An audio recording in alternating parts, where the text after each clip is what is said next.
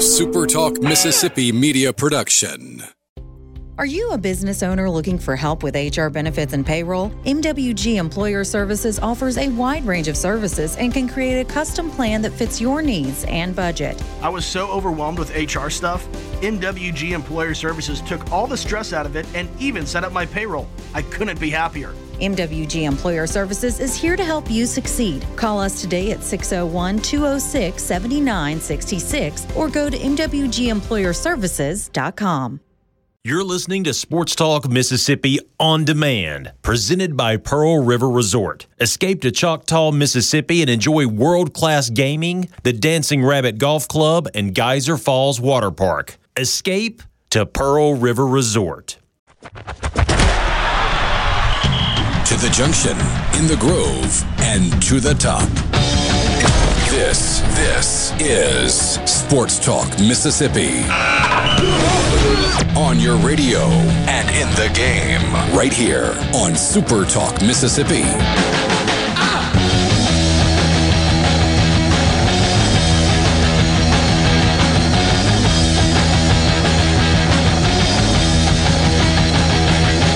Welcome to the Tuesday afternoon edition of Sports Talk Mississippi, streaming at supertalk.fm and Supertalk TV, of course, on your Supertalk Mississippi radio stations. Thank you for being with us. You want to be a part of the conversation? Why don't you join us on the C Spire text line? 601 879 4395. That's the number. 601 879 4395. You've got, of course, difficult people to shop for on your holiday list. So let C Spire help. Visit their website, cspire.com. You can find out some of the great deals they've got going on or stop by a Spire store. They're all over the state of Mississippi and talk to one of their associates there and they will get you fixed up. That's cspire.com. We're coming to you as always from the Pearl River Resort Studios. Pearl River Resort, the home of the sports book at the Golden Moon Casino.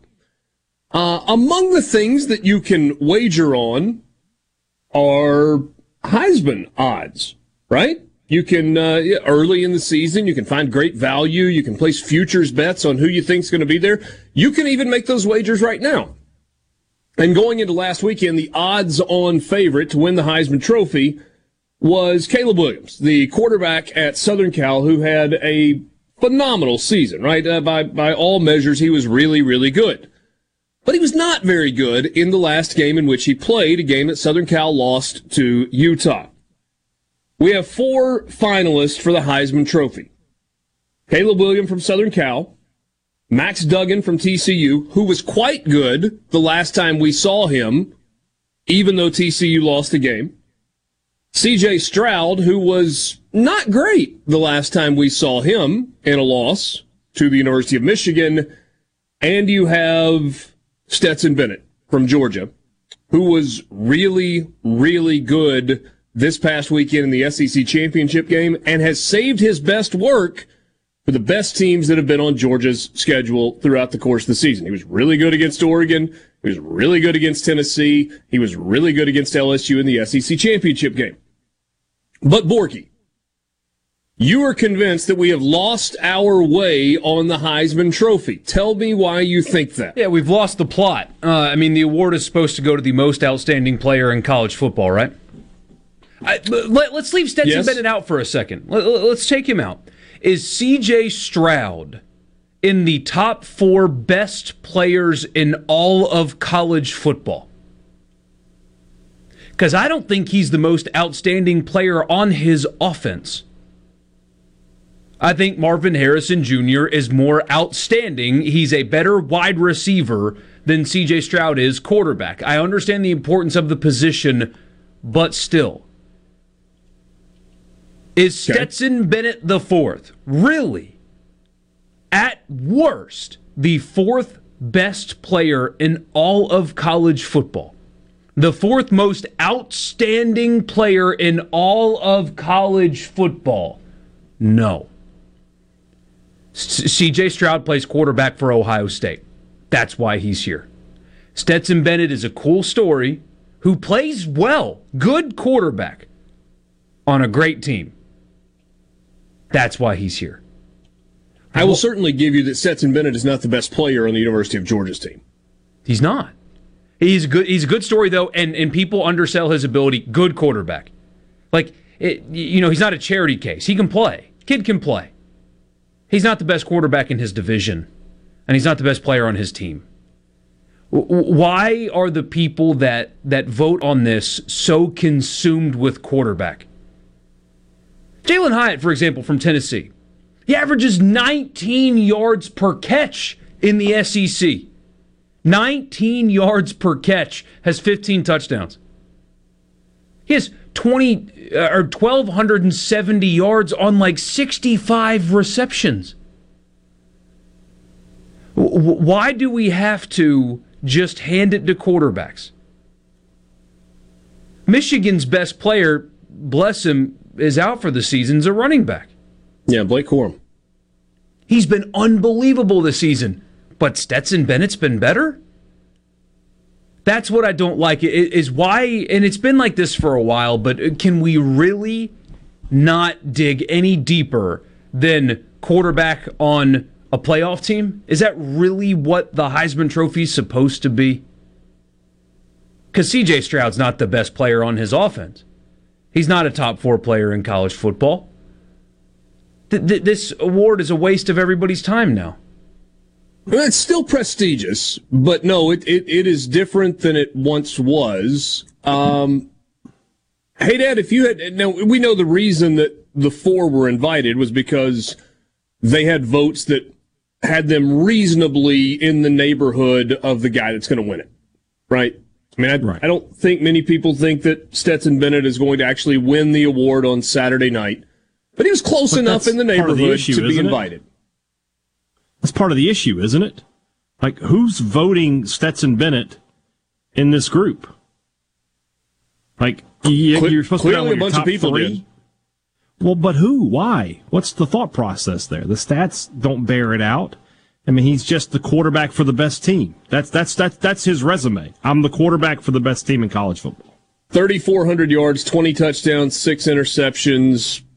You know, rushing yards are fine. Also, but best player in college football, I would agree with you that, that he's not it. But I would ask you this. So we know the reason that those four guys get invited to New York because they're the four that got the most overall votes and it was close enough to bring four in the past. Sometimes they've done three, sometimes they've done five. We got four going this year. So if you had to say the four players that should be in New York, in your mind, in your mind, Brian Haydad, in your mind, Michael Borky, who are the four that should be in New York that in your mind would give this award legitimacy once again? Who you got? Caleb Williams should be there. He's had a fantastic season. I don't have an issue with him. Yeah, thirty set. What is it? Um, Thirty-seven touchdowns, four interceptions for yeah, Caleb Williams. he's, he's been he, unreal. Good player. Good player. The guy who was the favorite for like six, seven weeks was Hendon Hooker, and I know he's injured, but why does that take you know away? If, if he doesn't want, to, he's not going to win. Fine, but that guy was the best quarterback in college football from week one to week eleven, basically. Twenty-seven touchdowns. There's no reason for him not to be. Two interceptions in the SEC, and led his team to number one. No, no, no reason for him not to be there. There should be a running back there for sure. Either Corum or Bijan Robinson, probably. And then I agree. I agree. You know, I hate to say two Tennessee guys, but I mean, Jalin Hyatt is the best wide receiver in college football. There's not a defensive player. Will Anderson didn't have the kind of year that he had a season ago. Right. There's not a guy who just stands out for me on the defensive side of the ball as like, okay, he should be there. But yeah, well, you know, there should definitely be a running back and a wide receiver in the room. Would you have a problem with Brock Bowers being there? Tight end from Georgia? It's an interesting choice. 726 yards and six touchdowns as a receiver, and also six carries for 93 yards and three touchdowns. The numbers don't bear it out for Brock Bowers, but you got to look beyond just what's on the stat sheet. Yeah. I probably wouldn't have him there, but he is he is one of the best. If we go by the idea that they're the, the best player in college football, then Bowers has a very strong case because just watch him play. There's no other tight end doing the things that he does. Who would your four be, Borky?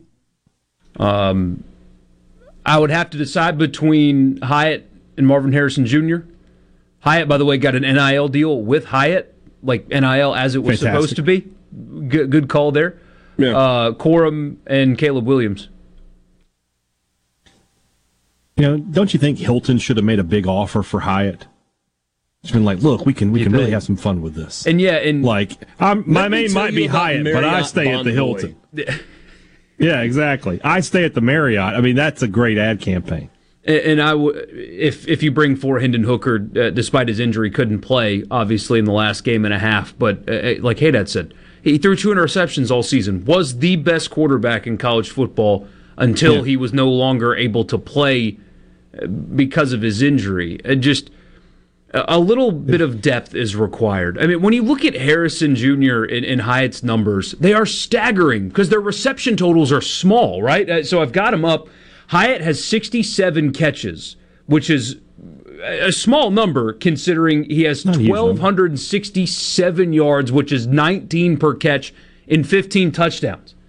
I mean, that that is doing that in the Southeastern Conference, the, the league that has the best defensive backs in America year in and year out. And, and people couldn't cover him. They bracket covered him. Didn't matter. He would still get open and not even a thought. Just crazy. I know every I know everybody has Alabama fatigue, and if you're going to win it a second consecutive year, I mean your numbers have got to be insane. But Bryce Young's one of the four best players in college football. I wouldn't argue against yeah. you.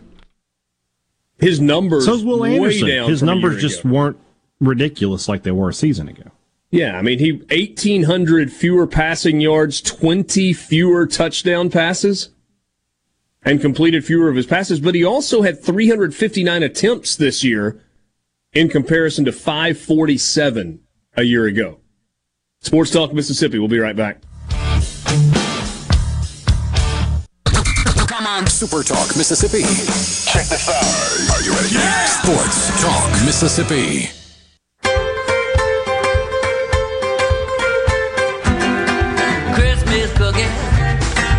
Christmas cookie You got the best taste of Christmas cookie that I ever seen.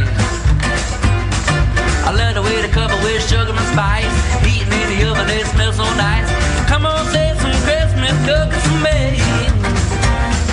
Big it for that. Back with you on Sports Talk Mississippi, streaming at supertalk.fm and Supertalk TV. Thanks for being with us. A little controversy in the World Cup today. I, before you start throwing stuff at me for for talking oh, about here we soccer, go. Here, just just briefly, Cristiano Ronaldo was benched by his Portuguese coach or manager. Ended up playing in the game match, but uh, was not a starter today. Talk about a guy that has scored a goal in five different World Cups. Yeah.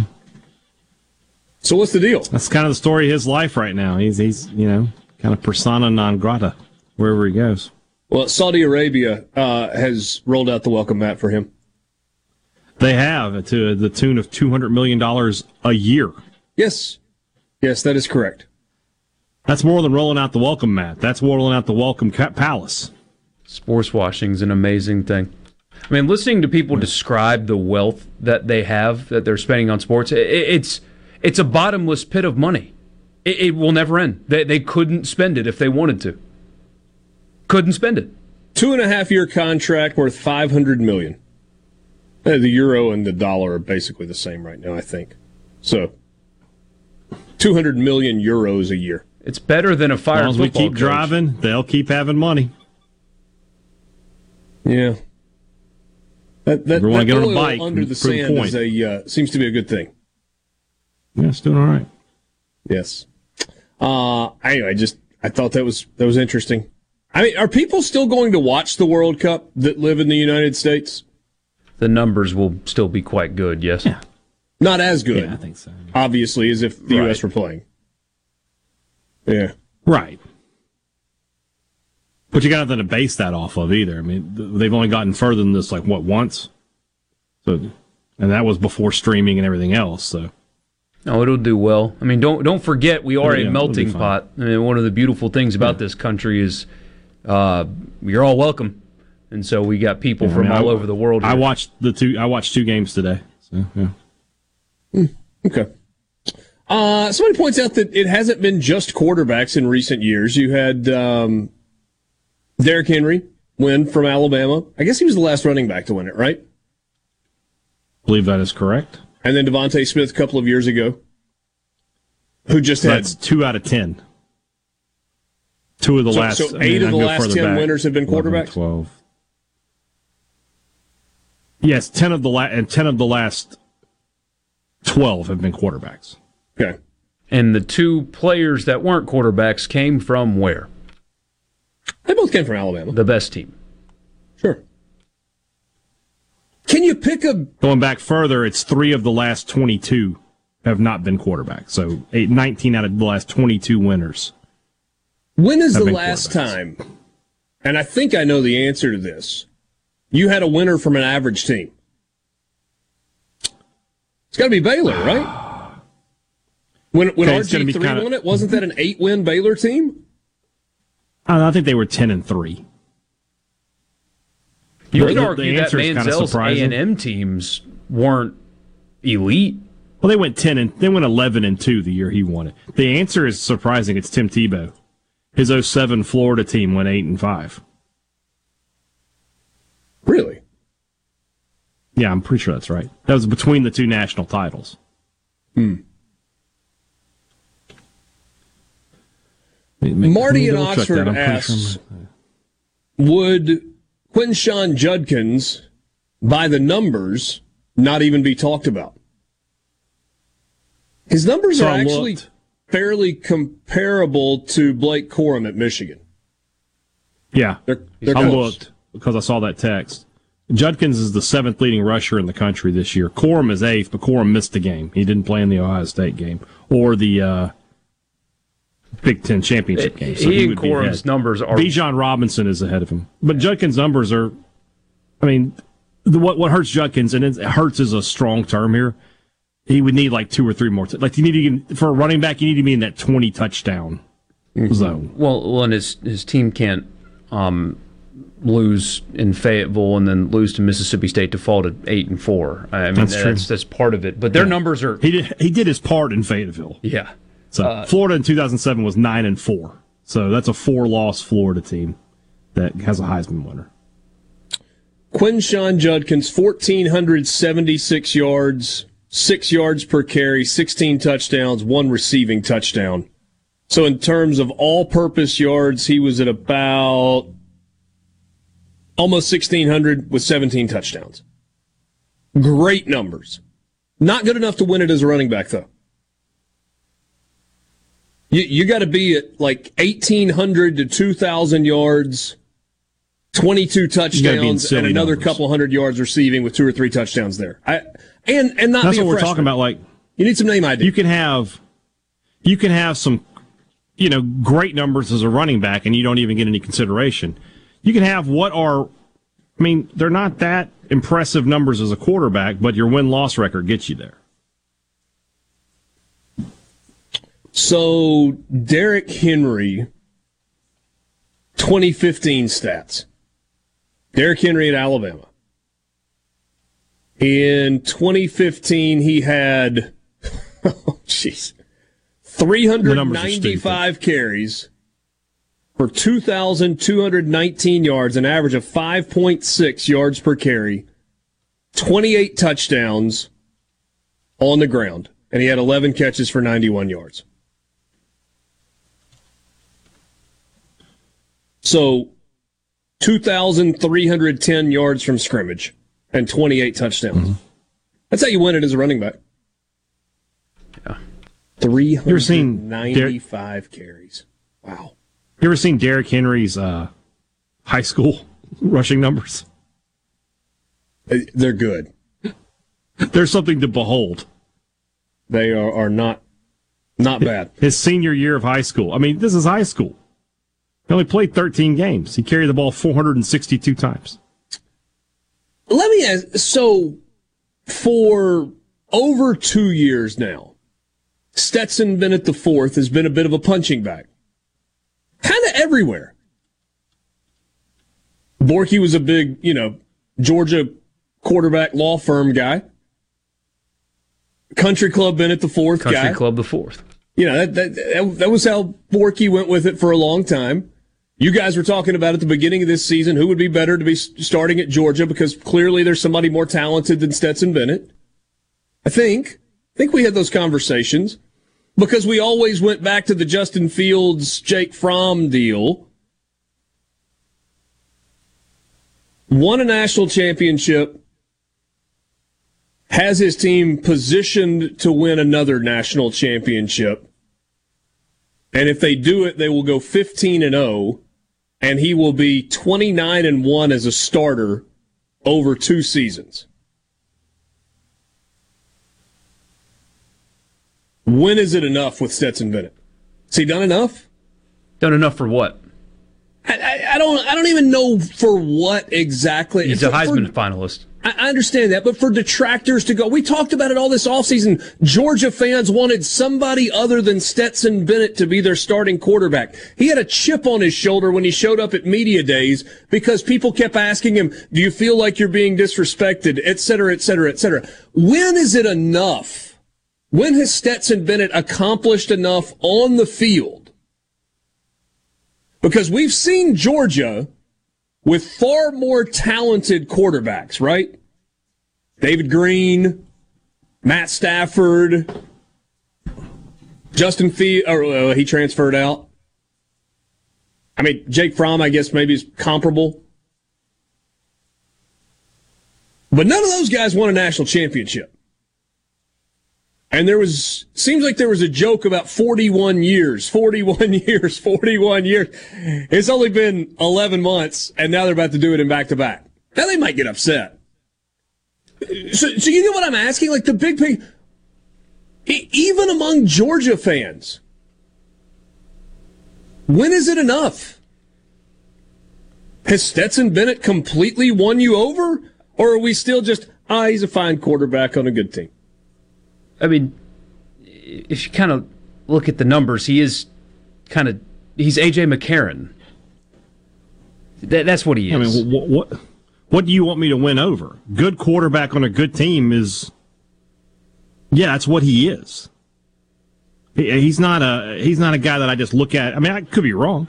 He's not a guy that I just look at and go, oh, yeah, when he gets to the next level, going to just keep on rolling like this.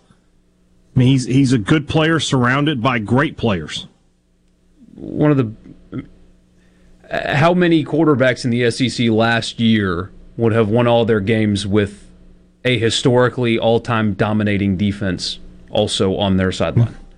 There there probably are multiple, right? But I guess the point that I'm making is now Georgia might have taken it one step farther than it was previously, but it's not like Georgia has been bereft of talent for the last 40 years. It's been a loaded roster, even for all of Mark Richt's tenure. Stetson Bennett's the one that's gotten it done. It's big. Brace yourself. Sports Talk Mississippi, covering your Mississippi teams with live reports from the games and practices on Super Talk Mississippi.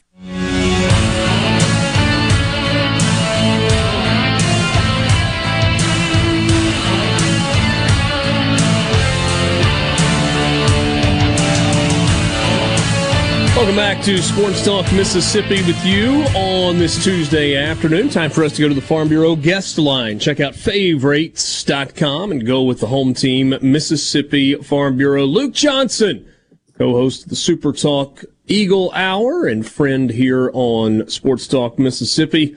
Congratulations, man. Golden Eagles are going bowling. Yeah, it's pretty exciting. First time since 2019. And, uh, you know, when I played and the guys before me, it was a regular occasion. So, uh, yeah, pretty, it's kind of a challenge for Will Hall and his staff. He's talking about today. They got to recruit and prep for bowl at the same time, but it's a good problem to have. You know, sometimes you answer questions you already know the answer to, but that's all right. I'm going to do it. What's your favorite bowl memory?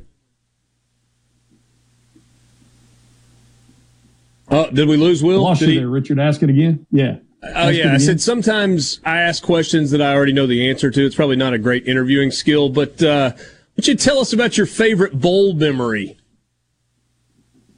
It was actually in a loss. Um, I was the 2003 offensive MVP in the Liberty Bowl. As and, a punter. Uh, as the punter. I think Rick Cleveland called that a sarcastic vote from the media. Uh, that was that was when um, Urban Meyer was head coach. Alex Smith was the quarterback at Utah.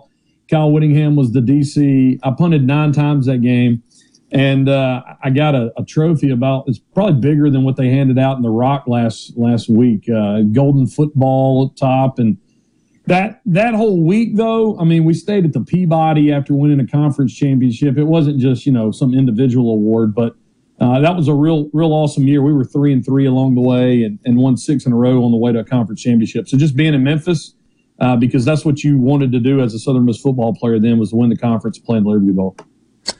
Talk about where Southern Miss was and where they are now. Being six and six is that's not the destination, right? That's that's the next stop on the journey. Last year was so difficult, and there were the two wins, and we talked about a little bit of, momentum going into the off season Southern Miss was active in the transfer portal, kind of rebuilt the roster. Uh, still unsettled at quarterback throughout the course of this season, and yet managed to get to bowl eligibility. Headed to Mobile and uh, playing in the LendingTree Bowl against a five and seven Rice team. Great opportunity to get that seventh win. And, and kind of have this be the, the next check mark, right, in terms of, of moving forward and growing the program? Yeah, we, we talked to Will Hall yesterday, and, and that's kind of how he put it. Uh, you got the opportunity to have a winning season in year two, uh, which doesn't happen a lot. And you look at what they were able to accomplish, and and uh, you know without steady quarterback play or regular quarterback play. And I mean, this is a team again. I mean, five points uh, from being eight and four. And if you're if you're seven and five or eight and four in year two without a, a consistent starting quarterback, I mean, I think you're thrilled. Uh, you look at you know who this team beat. They beat uh, the team that's going to play in the Cotton Bowl. They played two 11 win teams. Um, they lost to a 10 win team uh, late in, in, South Alabama. They had Coastal on the ropes for a lot of the game, and and so I think uh, again Southern Miss fans were kind of negative towards it because they felt like they should have won more than six. Yeah. But when you, you zoom out and you kind of look at it, you say, man you know, coming in uh, December of, of 2020 when Will Hall was introduced in Reed Green Coliseum, you you win three the first year, uh, and and I, and then you double it. You would take it, and and he keeps referring to it, but I think people need to understand it. Jeremy McClain was on the Eagle Hour today and really said the same thing. I think a lot of people realize scholarship and talent wise where this roster was at at the end of the 2020 season. So, what about quarterback going forward? Right. I mean, there's there's some decisions that have got to be made. You know, there's been some unfortunate luck, bad luck in terms of health at that position, uh, especially with with Ty Keyes thinking he was going to be the guy. It was what three different start, three or four different starters this year. Three. Yeah, Lang played some in some of those middle games. I don't think he started, but yeah, you got three, and so. Um, I, think you missed this last week because I was talking to Borky and Hey Dad. Trey Lowe actually went through senior day he technically mm-hmm. has one year left. Dude's working on his doctorate. Um, and so it's kind of yet to be unseen whether he will come back or not. Um, they did get a, a, commitment to transfer from Holman Edwards, who was uh, the backup at Houston. He's a Mississippi guy, played at French Camp Academy, and then two years at East Central. Um, I don't know necessarily if he would challenge for a starting job immediately, but I mean, they had great things to say for him out at Houston. Um, I know they're going to be more active uh, in the portal than just that. Um, so you just got to wonder how that affects um, Ty Keyes and Zach Wilkie. Uh, you would think as of right now, I mean, both those guys are on the roster, and, and Ty Keyes actually, you know, put out a tweet a couple days ago, just kind of saying that, um, you know, he's he's going to rebound from this energy and, injury and, and come back harder next year. So, you, so you like that, and I think it's, I mean, I think it's wide open competition. You bring in, you got to bring in, you know, a couple more guys or, or maybe one more guy uh, if if Lowe's not going to return. So what about this matchup with Rice? Uh, I mentioned this thing, five and seven, they get in because of, of APR. They have the highest ranked APR, and there was one slot available. Uh, lost their last three games. One of those, there was kind of like a flu. Uh, that may have been Charlotte, where they had a bunch of guys that had the flu. Look, I mean, th- there's some decent wins, right? I mean, they, they, they beat Louisiana in week three. They beat UAB. That's a bowl team. They beat Louisiana Tech. They they beat UTEP. But there's some bad losses, and especially down the stretch. I mean, they get beat 45-10 by Western Kentucky, 41-7 by UTSA. It's two good teams, and then a close loss to North Texas to, to close it out. What do you make of Rice? It's a tale of two seasons. They went four and two through the first six, two and four in in the last, and I really thought that that Bloomgren would have turned it turned it by now. He hasn't had a winning season since he's been at Rice in year five, and people aren't familiar with that name, he was David Shaw's OC at Stanford uh, when when Andrew Luck and some of the the their better years. Um, and so I thought he would he would turn it over by uh, now, but but last couple times Southern Miss has played Rice. Rice blew Southern Miss out in the Rock two years ago, and uh, and then nipped them last year 24-19, and and that was actually the game that Ty Keyes went out for the year in. So um, you you feel like this is a Rice team that although they played tight, uh, North Texas, uh, who had a winning season this year. I mean, they they kind of ended the season on a downswing. Um, something that that Will Hall told us yesterday was he felt like in the Monroe game was the first time that he had really been able not to open up the playbook, but in some ways to expand the playbook. And I, I did ask him that. I said, Coach, you know, did you feel like you were almost hamstrung, you know, with with play calling ability because of you know, lack of personnel throughout the year. And uh, he didn't answer it explicitly, yes, but he did say that he felt like at the end of the year, that was the first game all year that they had really begun to do some of the offensive things uh, outside of the superback, you know, that they had they had tried to do. So you, you feel good about that going into uh, a game against a team that's given up some points. Who's going to play quarterback for Southern Miss in the bowl game? I would assume, yeah, Trey Lowe. That's who okay. I would assume to play. I mean, I, I, assume that's the answer, but I just know with you know, multiple guys that have played. I wasn't entirely sure that that's how it was going to be. Um, excitement among Southern Miss fans. I mean, I, I, know you said a second ago some ups and downs and maybe some disappointment because of feeling like this team should be a little bit better, but you get to the end of the year and there is a bowl game and it is a very doable trip. It's an easy trip uh, to to Mobile if you want to see your team play in the postseason. What, what's people's level of excitement? Yeah, I mean the the disappointment I think was probably towards the end of the season and not necessarily after the Monroe win. So yeah, I, I, I called the uh, ticket office yesterday and, and they've been getting, you know, just blown up left and right. Jeremy McLean with us today uh, feels really excited about it. And it's a good slot too. It's 445 in the afternoon. So you, you don't, you don't have to get back after midnight. You're able to, to get back uh, fairly decent. You can go down and, you know, enjoy uh, what Mobile has to offer during the day. So, uh, yeah, there, there's a lot of excitement with this. The team's going to go down. I think it's next Tuesday is when they get there. So they'll have basically a, a full week of, of bowl events leading up. And Will Hall also excited about, uh, you know, the, the 71 freshmen and sophomore on this roster. They get to work with them more. So he was excited about that too with the bowl opportunity. December 17th, that is a Saturday, 445 kickoff, Rice and Southern Miss in the LendingTree Bowl in Mobile. And uh, it's not at the old Ladd-Peebles Stadium, it's at Hancock Whitney Stadium, which is uh, a really nice setup. Be a, uh, a great opportunity to see Southern Miss football one more time this year. Thanks, Luke. All right, Richard. You guys have a great day. See you. Luke Johnson from the uh, Super Talk Eagle Hour. I guess we should have touched on basketball as well. My bad suffered their first loss. Yeah, it happens. It's a long year. Hard to go undefeated. One. Say what? And then there was one. Oh, undefeated team in Mississippi. I think that's what you're uh, you're getting at, isn't it? Yes. Yes. Yes. I thought that's might be what you were getting at. Uh, yeah, Coach Jans has them rolling. Are, are, are we going to get Yans fans? Yeah, are we going to get the uh, like the big sign that's like D and the picket fence? Like, I mean, this feels like a team for for defense yeah. signs. In the feels stand. like it's built for that sign. I'll see if I can make it happen. Yep, we'll uh, we'll have to work on that. Luke was, joined us on the Farm Bureau guest line. Check out favorites.com and go with the home team, Mississippi Farm Bureau. I know defense sign is a classic, but the people that go to sporting events and wear like gigantic hats or something are the biggest jerks in sports. There were so many Bucks fans last night with like gigantic things on their head. It's like somebody behind you paid for their seat too, man. I guess if you're going to a game where nobody else is attending, it's okay. Or if you're sitting in the back. Sports Talk Mississippi. We'll be right back.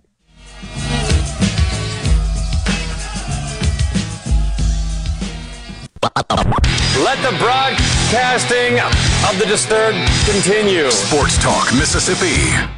Super Talk Mississippi.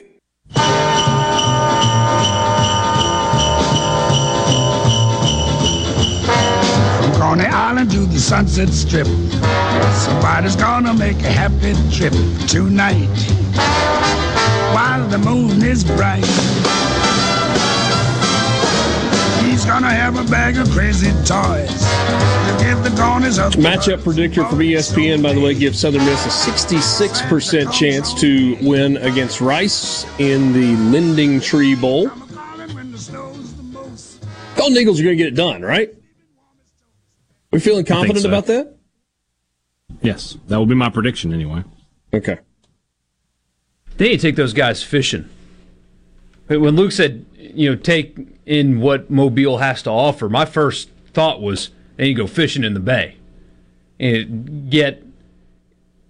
Uh, well, you got to get a lot. I guess it's a big football team. It's 85 guys plus walk-ons and coaches, but it's you, big boat. You got to get a few dozen, you know, guys with a flatboat or something, and take them out in the bay and if you want to do Mobile right, that's where you start. You want to tour the battleship also? Yeah. You guys ever done that? Let them fish off of that. Plenty of room. There is plenty of room. What What is it called when all of the um, the like the sea life like gathers along the shores of the Mobile Bay? Is it Jubilee? Is that what they call it? where the people that have homes on the water can just walk down and just grab shrimp and crabs out of the water with their bare hands because they all move up to the shore. Somebody out there listening knows what I'm talking about. That happens in the Mobile Bay, where all of the all the sea creatures like just like bunch up on on shore basically, and people can just go down and grab whatever they want. I think it's called Jubilee, but I'm not sure. Jubilee is the name used locally for a natural phenomenon that occurs sporadically on the shores of Mobile Bay. Uh, during Jubilee, many species of crab and shrimp, as well as flounder, eels, and other uh, demersal, uh, demersal fish, will leave deep waters and swarm in large numbers and very high density in a specific, shallower coastal area of the bay. All right. Yeah, people, I was not aware. People just take nets and just scoop them up out of the water. Just get enough and freeze it for the rest of the year. I, yeah, I don't know. I mean, I've I've never been myself, but that just sounds incredible. I think you should check that out and report back to us, Borky. That that sounds awesome. I think you're being flippant, but so I would you, love to do that. You see what just happened? No, he, by him telling you to do that, now you don't have to take personal days off. Richard told me to go, so I went to Mobile for a week. For a week. Oh, really? Caught fish. Yeah. I don't know how long. Uh, Debbie in Ocean Springs for all of us. says that it happens all along the coast. But he said it's called an oil spill. No, it, oh. th- this is different. Uh, flounder and crabs. Debbie says uh, that's what they get, I guess, in Ocean Springs. Ashley from Amory says it's awesome. Got to experience one and brought home about 60 pounds of flounder. Wow. So, yeah, Jubilee. That's good eating right there, too. Big Shaq Bully in Biloxi said red tide. I don't think that's the same thing, is it? No, red tide is a deadly. Uh, yeah, you don't want red tide. Algae. Yeah. You also don't want crimson tide. No, no, you don't. Nobody wants that. We've uh, we've gotten enough of that. We've gotten plenty of it, though not this year. Yeah. David oh. in Indianola said you Ricky and I, Matthews. You and I did. Us, yeah, yeah. Um, David in Indianola says Ricky Matthews can tell us more about it. Okay, we should maybe talk to Ricky about it one day. Called Jubilee happens in on the Mississippi Gulf Coast as well. Good. We when? I learned something. Today. When does it happen? I, I think it's not like a specific time. It's it's something that, as I understand it, just kind of happens. So like can you forecast it where you're like, okay, we're a couple weeks out from this happening? Can't even forecast rain. You think we can forecast when animals are going to come to shore? I don't know. That's I, what I'm asking. I went surf fishing in Ocean Springs once, and all I did for two hours was watch dolphins swim by and eat the fish I was trying to catch. So it was cool watching them. Didn't catch a thing though. Did you try and switch over and catch a dolphin? Well, they're smarter than that. Yeah. They are. Dolphins are fun. You ever swam with a dolphin before? Oh, on our honeymoon, it was incredible. So cool. The power. I mean, you. Oh you, man, they're so strong. God. I mean, I'm, I'm 200 pounds. Back then, I was more like 220. And this juvenile, like I didn't even have a full adult. It was like a sub-adult dolphin, just whipped me around this this manufactured bay they had there. It was incredible. Like I was a toddler. Yeah. Did he throw you out of the water? No, but they. I was too big for them to do the nose on the feet thing. She said it very. At your very current playing weight, could you do it? I I still don't think so. So they were very selective. But when I asked if I could do it, she, in, in her Jamaican accent, I'm not going to repeat it. She was basically like, "No, man." Uh, we, we, she she pointed to like a young girl and was like, "We have to make it more for them." And I was like, "It's okay. Just tell me I'm too big. It's fine." Yep. Yep. No, fatty, you can't do it. Yeah, that would have that would have worked as well. Monday Hurts to night hear those words, football. that's going to tell you. Monday night football was something last night. I know you guys don't want to, but we got to go there. Hello, darkness, my old friend. And we'll do it when we come back, Mr. Disturbed. Sports Talk Mississippi.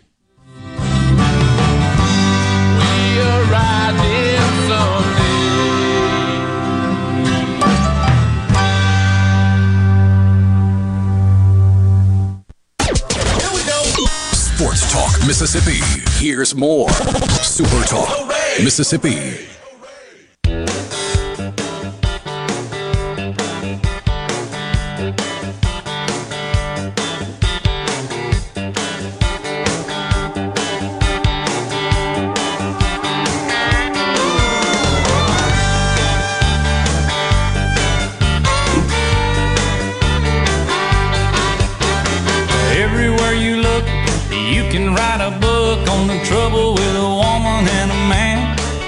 Four o'clock hour with you, Sports Talk Mississippi, streaming at supertalk.fm and Supertalk TV. Thanks for being with us. Richard Cross, Michael Borky, Brian Haydad coming to you from the Pearl River Resort Studios. Pearl River Resort, home of the Dancing Rabbit Golf Club.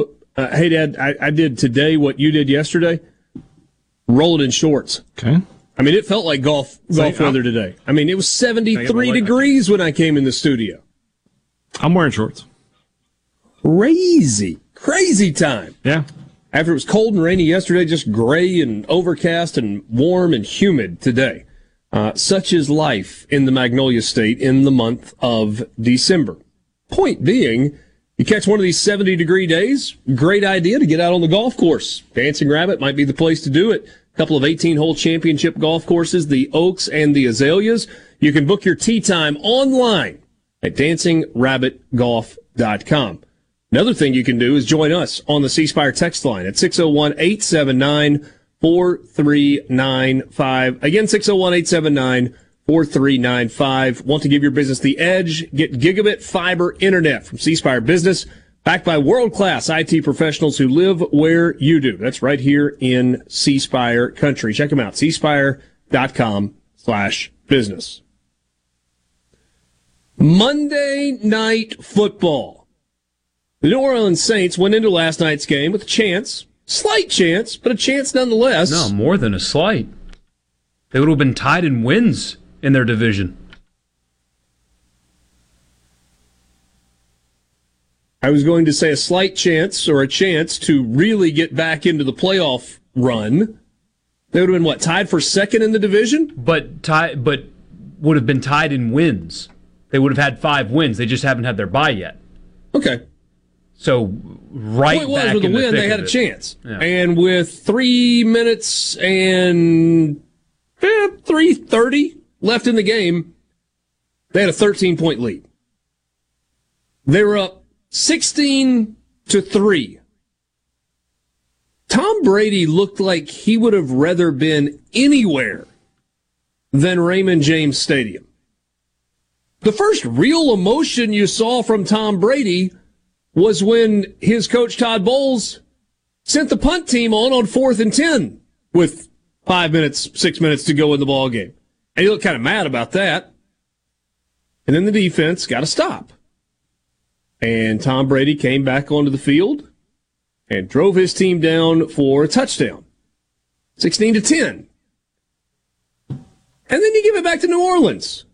And there's um exactly how much time do you do you guys remember specifically how much time was left? Too much. It was it was right at 3 minutes. Way and the Saints much. ran 3 plays for minus 7 yards because there was a sack mixed in. And they did not cause Tampa Bay to use its three remaining timeouts. And they took 31 seconds off the clock and punted the ball back to Tom Brady. I mean, they didn't actually punt it to Tom Brady. They punted it back to the Buccaneers to give Tom Brady another chance. And Tom Brady went from somewhere in the realm of disinterested to fully engaged and doing Tom Brady things. For just the second time in his career, he brought his team back from a 13 or more point deficit in the fourth quarter. You remember the other one? The Super Bowl. Yes. Yes, it was the Super Bowl. I, I quite I remember that one a lot more fondly. Yes, I, I, I thought you might. Stat 11 number- plays, 63 yards, 2 minutes and 26 seconds, 3 seconds left on the clock when they scored a touchdown. Actually scored a touchdown a couple of plays earlier, but had it called back because of yet another holding call. Ooh, number 76 for Tampa Bay. I don't know how much longer that guy's going to have a job. Most penalized offensive lineman in the league. Player, I think, most penalized player overall in the league. What was it 31 holdings since 2016 or something like that? I mean, just crazy. Um, I could do that. 17 16, the final. Tampa Bay comes from behind and win. And so there are two ways to look at this, right? One way is, oh wow, we got to see Tom Brady do what Tom Brady does. And in that come from behind victory, he surpassed Peyton Manning for the most fourth quarter comeback victory since the league merger in 1970. Was it 44, I think it was. He was, they were tied at 43. And that's one way to look at it. If you give Tom Brady a chance, look out, he'll he'll take advantage. But there's another way to look at this. And it ain't a pretty way if you're a Saints fan. The New Orleans Saints gave that football game away. As bad as they have been, they had a chance to get back in the race for the playoffs. Gave it away. Terrible clock management. Terrible play calling. Yeah. I just feel like I, I, you know, when you look, when you, if you really want to like dig in and really analyze the Saints, I mean, from a numbers perspective, they absolutely suck. This team just sucks. They are putrid. I can't stand to watch them. I won't watch another down this year. I will disconnect. And I would, you know, say, hey, well, at least, you know, you're going to be terrible, get a great draft. Nope. No first rounder for the Saints. The Eagles are enjoying the fruits of that reward. Going to be a long off season in New Orleans as they try to figure out what they're going to do going forward. In fairness, Olave is worth that. He's good. He's very good. Uh, you just you you got to hope beyond hope that Sean Payton gets a job this year, so you can get picks back.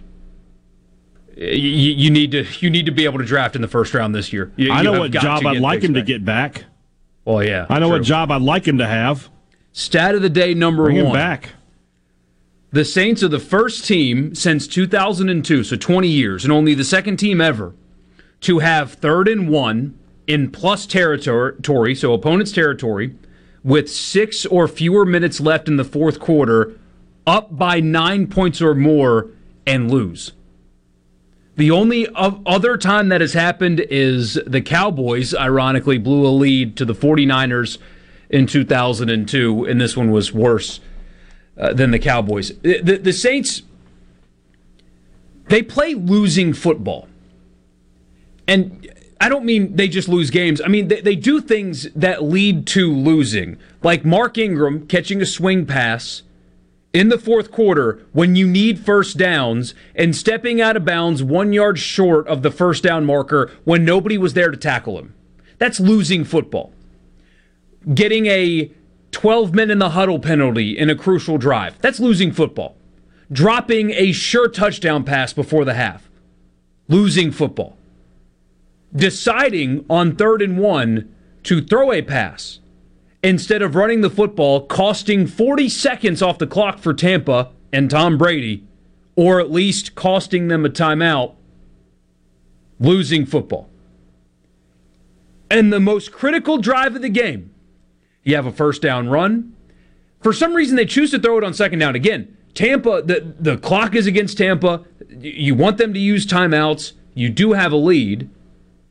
You decide to throw the ball on this weird little play action thing when Jarvis Landry and Chris Olave are on the sidelines. The only wide receiver in the pattern when Andy Dalton got sacked was a guy that you brought up from the practice squad yesterday morning.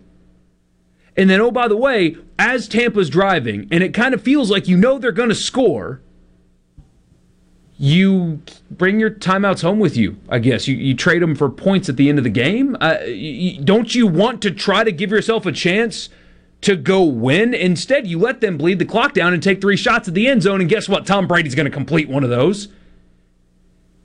They are a very poorly coached football team. In the league that requires such precision, they get so much wrong. Clock management, game management. Honestly, Dalton was pretty great last night. Quarterback play's not their problem, which is so bizarre. But clock management, game management, they make mistakes all the time, every week, and nothing changes. You have a veteran running out of bounds one yard short of a first down with the game on the line. Little things like that is the difference between winning and losing in the NFL. You can't get a, you, you can't get away with that in that league and win. And yet they do it constantly. You can't go into year 2. You can't. You have to cut bait at the end of the season and move on. You tried continuity, it didn't you work. You say you can't, but will they?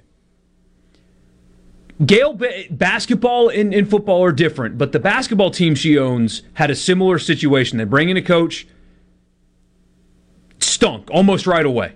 And she cut bait after one year, didn't give him a second year, knew it wasn't working, fired him. We have precedent that says she's willing to do that. We'll see. Andy Dalton last night, 20 of 28, 229 yards, one touchdown, no picks, sacked twice. Three big fine. drops. There were some big drops, you're right. None bigger than the, uh, well, that was a tough catch for Taysom Hill at the end. We'll be right back. Sports Talk Mississippi. Here comes more Sports Talk Mississippi. You ready, guys? On Super Talk Mississippi.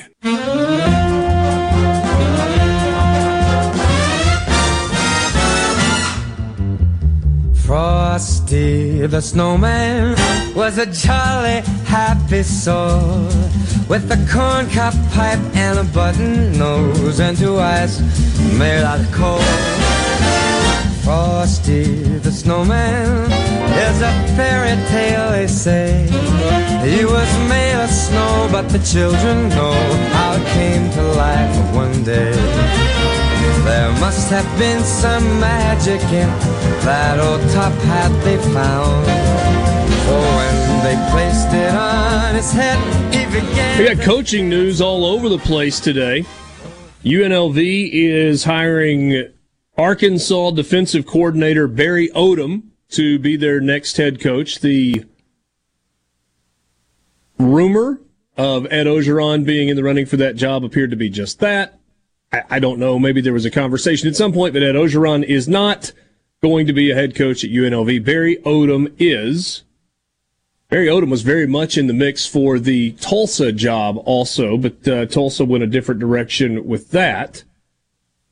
And Wesley McGriff is joining the Auburn staff.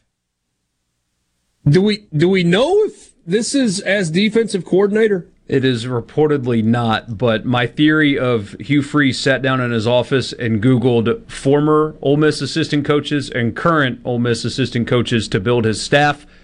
holds true. Although he couldn't reportedly get Derrick Nix, maybe he makes another run, but offered him uh, an upgrade in title, still couldn't get him. So was going to get an offensive coordinator title, but not play calling duties, as yeah. Hugh Freeze is likely to do that himself, even though in his press conference he said he might consider giving that up. He also said in his press conference that his phone's ringing off the hook with people wanting to join his staff, but really just doesn't really look like he, he's having as easy of a time as it sounded. Coach so, Prime uh, staff is better than his. There's your yeah. take of the day. Crime Dog was a secondary coach and co-defensive coordinator at Louisville this past season. He worked alongside Hugh Freeze at Ole Miss. He coached at Auburn in 2019 and 2020 and was at Florida in 2021. And so he is now back on the plains. I remember McGriff at Ole Miss. Those were good days. Good days. Kind of depends were... on your perspective. it depends. It's 100% depends on your perspective. I will say this Wesley McGriff, all time good guy. I mean, super guy. But not an all time great defensive coordinator. Probably fine as a position coach, good recruiter, not an all time great. Well, he did the uh, he did the smart thing where he left Auburn as the secondary coach, went to Ole Miss for a couple years as defensive coordinator, made a few million, and then went right back to Auburn as their secondary coach like he never left. That's smart working. Borky, did your eyes get big for the same reason my eyes got big just a second ago? Yep. What happened? What I missed? Got to take a pause on football for a second. It appears Aaron Judge is headed to the Bay. Is he now? John uh, Jon Heyman reporting that. Jon Heyman's pretty good. A, it does say arson judge though, so maybe that's something different. I don't know. Well, he corrected. I don't know it. if there's a judge who who just works entirely on arson cases who's getting a job in San Francisco. But uh, yeah, I was thinking about this the other day. Arson judge. Yeah. Uh, Gosh. Clearly a business decision. He's going to get a boatload of money but 400 yeah. 450 500 million i don't know we'll see what the details of the uh, of the contract are that is a much harder stadium in which to hit home runs than Yankee and I'll Stadium. settle for doubles. I'll settle for doubles. Not if you're juiced yeah. up like Barry. Yeah, he hit a hey, bunch there. Hey, somebody hmm. asked for that opinion. The, the the cove is waiting. Yeah. But anyway, sorry to. And my eyes lit up because I. No. I just, well, my eyes lit up first. I started doing the whole, you know, like thing, and and then I saw Borky go, and I was like, okay, he must have seen it too. Yeah. And so Richard, uh, Richard's social media savvy, he would have seen it tomorrow, but it's all right. Hey. Uh, and then John got, Cohen would see it on John Cohen would see it on Friday, and then we'd all be all good. I wish I could share the joke that I sent you about the 58 point checklist. Hey, Dad. That was a uh, great joke. I wish I could share. I sent it to my friends. I have a group of friends who I, will just come out and tell you they hate you. They're just like Borky is just the worst Ole Miss guy on the world. Don't I try to tell them that you're not. I defend you, but they they have their own beliefs. But when I, I sent them that, and they were like, "Now that's funny." Maybe he's not that bad. Those guys sound like jerks. What have I done well, to them? they are. That's why they're my friends. We all we all group together. That just ruined my day. Unbelievable. Do they hate me as much as uh, they hate fine. Borky? Uh, ten times worse. Oh, really? Oh, well, okay. Yeah, yeah. See, yeah. yeah, that's fine. But I always defend y'all. I defend y'all. Always? You got a friend in me. Honest, yeah. You got a friend in me. Exactly. You got it. Uh, yeah, so Aaron Judge to the San Francisco Giants. All right. It's great news. Yeah.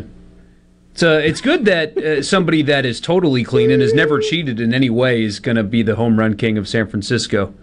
Because, uh, anyway. Um, you know um, what? If he hits 74 home runs, I'll be more than happy to celebrate that guy. Oh, no doubt. Um, but back to the, the original thing here don't you feel like there might be some cracks in the Arkansas foundation? Not because Odom's leaving; he's taking a head coach job. If you want to be a head coach, you go take head coach jobs. That, but there's been, and that's all it is, and nobody knows or is willing to say for sure. But there's been rumor, if you will, that he has not seen eye to eye with his coordinators this season, and it's it's been an internal rift. And you've had this weird deal with players quitting. Oh and- no! Sorry to interrupt. Jon Heyman tweets: Giants say they have not heard on Aaron Judge. My apologies for jumping the gun. Uh oh. Source off. Damn you, Jon Heyman. Well, it's a source off with the with one guy. He's Mm-hmm. Well, one of the Giants writers I follow, I follow is also saying that that's the buzz anyway. We'll see. Okay.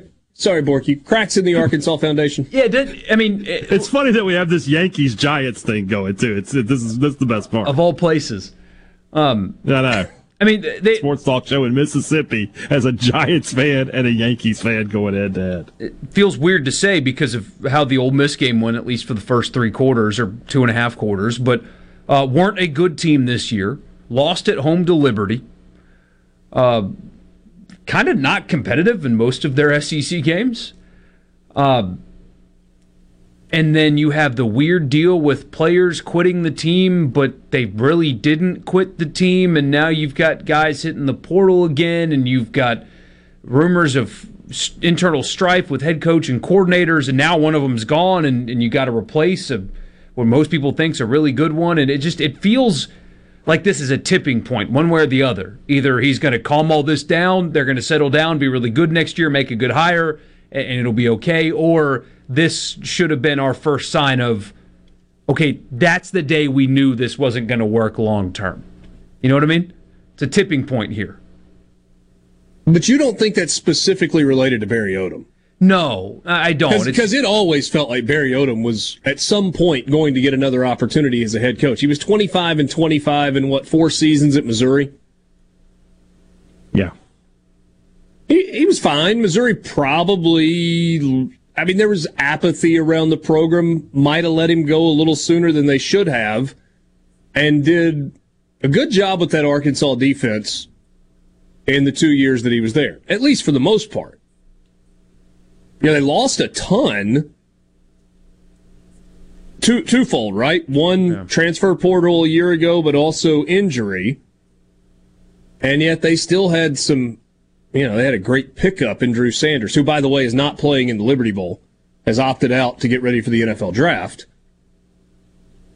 So, more than Barry Odom, you think, Borky?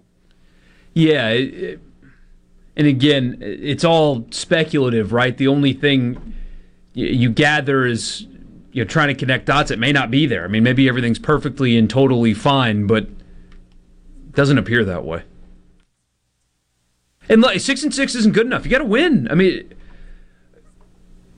Arkansas is an interesting job because I think they value themselves more than their results say that they are. But the investment into that program, six and six isn't acceptable. And and that has to change quick, or else no matter how much they love you, and no matter how big that bronze uh, hog statue on your lakefront house is, they're not going to accept those results. Nor should they. I get a message from a buddy that says, Why is everybody still so high on Barry Odom? Defense has been terrible, and rumors were that his players hated him. I don't know. But he is headed to UNLV, and now Sam Pittman's got to hire a new defensive coordinator. Sports Talk Mississippi, streaming at supertalk.fm and supertalk TV. We've got first team all SEC squads that are out, and there is repre- uh, representation for both Ole Miss and Mississippi State. We'll be right back. What do they want? Exciting news. Brace yourself. More Sports Talk Mississippi. Now. Now.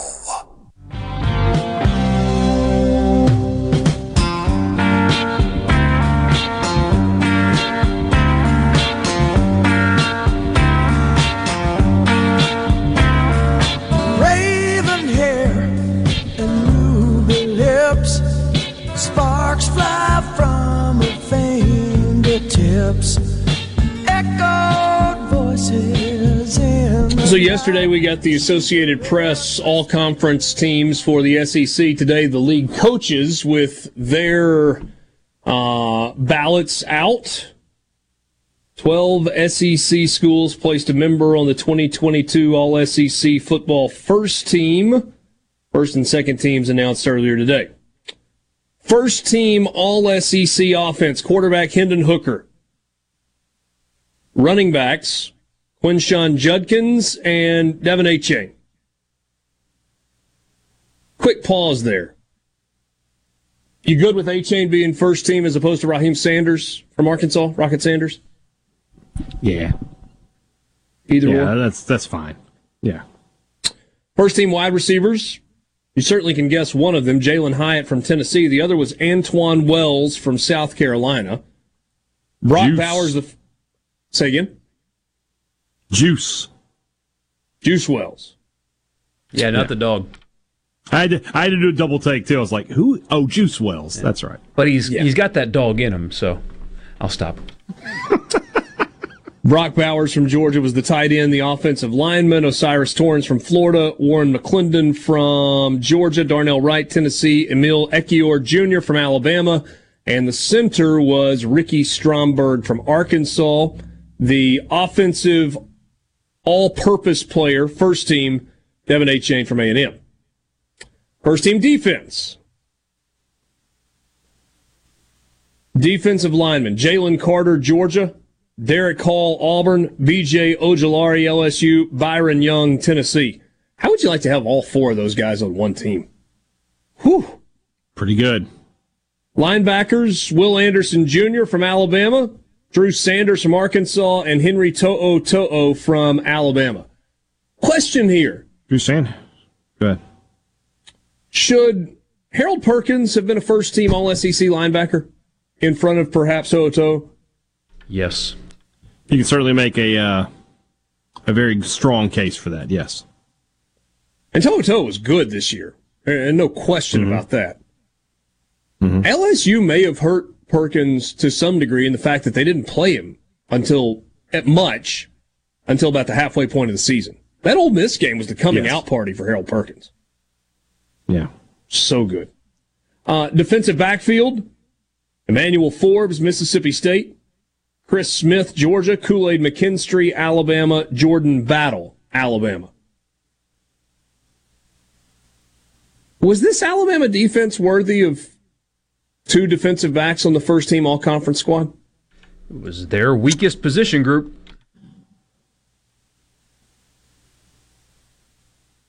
If you had put McLaughlin in there, um, Kelee Ringo in there, I wouldn't have argued too hard against you. Yeah. Special teams. The place kicker was Jack Podlesny from Georgia. Kai Kroeger from South Carolina was the punter. The return specialist, Tulu Griffin from Mississippi State. And then they had a tie for kickoff specialist, Jake Bates and Jack Podlesny.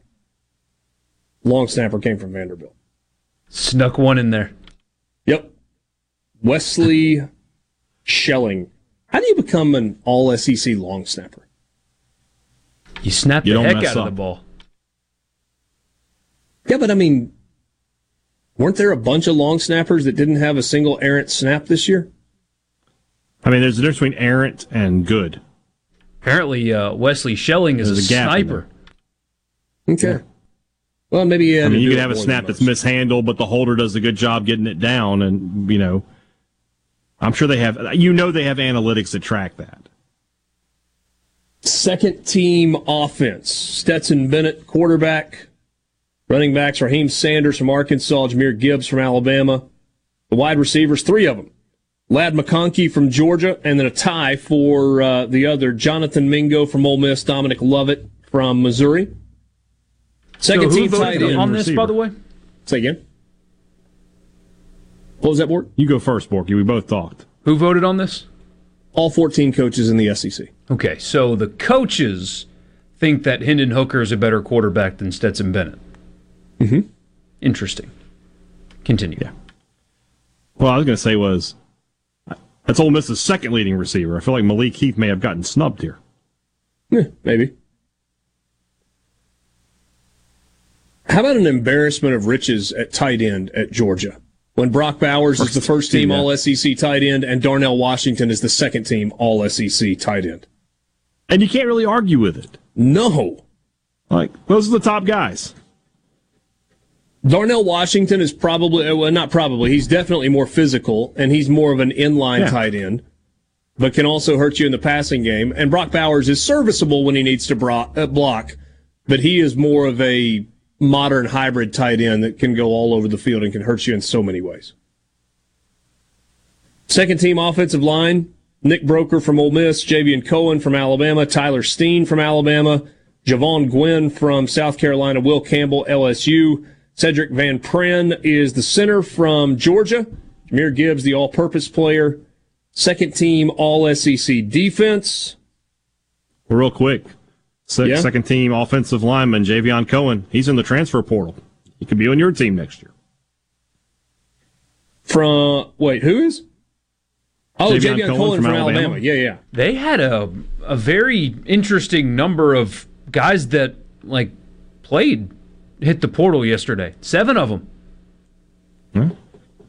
I mean, that's how it's going to be. We'll talk about a situation possibly developing at, at Mississippi State later, but uh, as of right now, there is one impact player. As of now, that could change.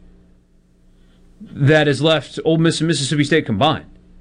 Otherwise, when you read the names, you're like, wait, who? Those are guys that started games, played, played in the national championship game last year. I mean, like mm-hmm. players for Alabama. feels they're either you know chasing money or or something. But seven of them yesterday. That was interesting. Second team defense: Isaiah McGuire, uh, Mekhi Wingo, Nazir Stackhouse, Tyrus Wheat. Uh, Tyrus Wheat, of course, from Mississippi State. Second team linebackers, also, Harold. Per, I'm sorry, what? Also a linebacker, but okay. Well, they kind of got them grouped weird on this on defense. They've just got defensive line, and then they've got all the names. They did so, but I mean, aren't they just weird? Like he plays in a three-three-five. He's an outside linebacker. I don't know how he got in there as a defensive lineman. Yeah, well, maybe that maybe they went with three defensive linemen and four, uh, whatever. I don't know. Um, they've got him listed as a defensive lineman, but whatever. Congratulations to Tyrus Wheat. He was good. The linebackers are Harold Perkins, Bumper Pool, and Bookie Watson. Defensive backs Antonio Johnson from A&M, Kelee Ringo from Georgia, Keidron Smith from Kentucky, and Dwight McGlothern from Arkansas. Keidron Smith was a nice pickup. Is he a full on defensive back? Mm-hmm. Yes. Yeah, he's, I mean, he's a safety. Right? No, no. Who, who am I? Who's the linebacker that transferred from Ole Miss to Kentucky? You're thinking of Jacquez Jones. Yes. Yeah, there you go. Uh, Will Reichard, the place kicker. Nik Constantinou from A&M as the punter. Kool-Aid McKinstry, the return specialist. Um, Oh, we got two long snappers on the second team. William Mote from Georgia and Hunter Rogers from South Carolina. They were tied for second team. The SEC was stacked with long snappers this year. Yeah. As good as any conference in America. I, I would love to ha- to have video footage of Nick Saban's SID asking him to decide who his first and second team All SEC long snappers should be. That's good. So, Hooker first team, Stetson Bennett second team. The defending Heisman Trophy winner didn't make these teams. I don't have a problem with that based on his numbers, but I watched him play. Yeah. Would you I have mean, voted? You you yeah. Well, let's look at it like this. Ask all 14 coaches who would you rather have on your team? Bryce Young or Stetson Bennett. And you let you get back to me with the guy who says Stetson Bennett. Even Kirby Smart would say Bryce Young, I think.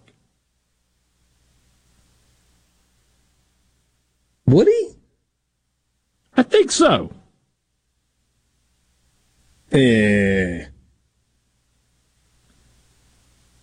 I mean, he'd give you the whole, well, Stetson's such an important part. He'd give you the spiel.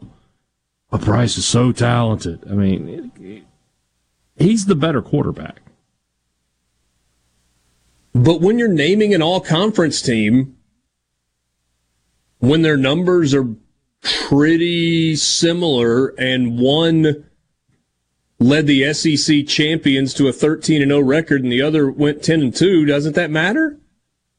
Yeah, but those those shouldn't. two losses were really close, remember, so that changes everything. Or so sh- I'm told. It shouldn't matter. It shouldn't matter. Sports talk. It's about, it's about your numbers. It's not about your your team's win win or loss record. We'll be right back.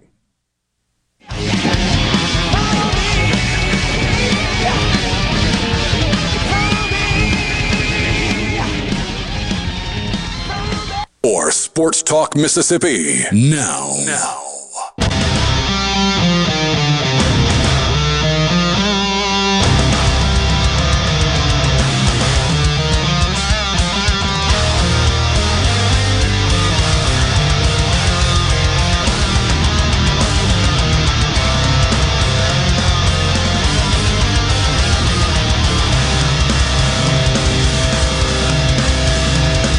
Wrapping up the 4 o'clock hour with you on Sports Talk Mississippi in the Pearl River Resort Studios. Reminder Sports Talk Mississippi brought to you in part by Visit Oxford. You can find them online at visitoxfordms.com. Holly Jolly Holidays still rolling. Been going a couple of weeks now. Going to go all the way through January 2nd. Be sure to check out the ice skating rink. You can get the hours online at Oxford MS. Visit oxfordms.com or follow along on all of their social media channels. It's supposed to be open every single day. Sometimes weather dictates otherwise. So uh, visit Oxford MS on uh, on social media, on Instagram, TikTok, Facebook, and Twitter for all of the updates. We're going to to dive into the portal to start the five o'clock hour. And we're going to try to approach it from maybe a little bit different angle. There are like 800 guys that entered the portal yesterday. And so breaking down who's going where, a little premature. But we can look at it differently in terms of, all right, what's your shopping list look like? If you are Mike Leach and Mississippi State. What's your shopping list look like if you are Lane Kiffin and Ole Miss? Got a lot of got a lot of shiny items on the shelves. A lot to choose from, but it's not like there's just a price tag on it and you've got a budget and you go, okay, I can buy this and buy this and buy this. It's it's like an auction in a lot of ways and you are competing against other people who want to get the same shiny items. So we'll talk about what the wish list spirit of giving this time of year um, looks like for Mississippi State and for Ole Miss in the portal. Before we do that, though, as we wrap up this four o'clock hour, hey, Dad, Borky mentioned it a second ago. So far, in terms of impact players for Ole Miss and Mississippi State combined, the biggest impact player out there that has put his name in the portal is Rara Thomas. You, you told us on Friday, we talked about it a little bit yesterday. He told Mississippi State what he wanted in terms of money. They're like, no thanks, good luck. And so he's out shopping also. Mm-hmm. He, he, he gets to pick where he goes, largely. See what the market looks like, what he's going to be able to get for himself, decide on where he's going. Georgia's in the mix, Auburn's in the mix, Tennessee's in the mix, Ole Miss may be in the mix as well. We'll see. We'll see where that all shakes out. Right. Who else should we be looking at for Mississippi State as a potential entrant into the portal? Oof. Well, obviously, you know, I'm not hiding the big names here, but this will be a quick segment, though. Um, but obviously, there's going to be some guys go in that are just depth guys, and, and I expect that. I expect you know, no eight, doubt, eight or nine guys there. But the big names that you need to watch for, and it's been talked about all day on message boards and a little bit here on social media, and I talked about it on Friday's show, are, are the running backs, Dillon Johnson and Jo'quavious Marks. And it's an opposite kind of situation from Ra Thomas. Ra Thomas was an NIL situation. He, he, he his the, his demands were higher than state's willingness to you know meet. With Johnson and Marks, it's more about they just want to run the ball more. They're looking to make sure that their their final year at Mississippi State is going to set them up to be drafted into the NFL, and they feel like they need to carry the ball a little bit more. And I don't think they even need to carry the ball more than what they carried it at times this year. They just want to make sure that that commitment to the running game is there. And honestly, if you're a Mississippi State fan, you have to be on their side on this because hmm. State showed all year long that their most success comes when they run the football. When Marks and Johnson are getting double digit carries, State wins almost every time. And, and that's, that's the way it, wor- it worked this year. Marks, I feel pretty confident will be back at Mississippi State. Johnson might go. The, the rumor is Oklahoma with him, and he might be headed to, uh, to the Big 12. But we'll see what happens. We should know something on both of those guys pretty quickly. We got a message on the C Spire text line. You can send us one as well at 601 879 4395. Says, Can Rara go back to state if he doesn't get what he wants? I, I don't know how that situation was handled, right? I mean, there, there, there, there's the right way to handle it and the wrong way. And, you know, did you completely burn Based the bridge? off of some of the comments he's made on Instagram after since uh, he declared, I would say that bridge is probably burned. Okay.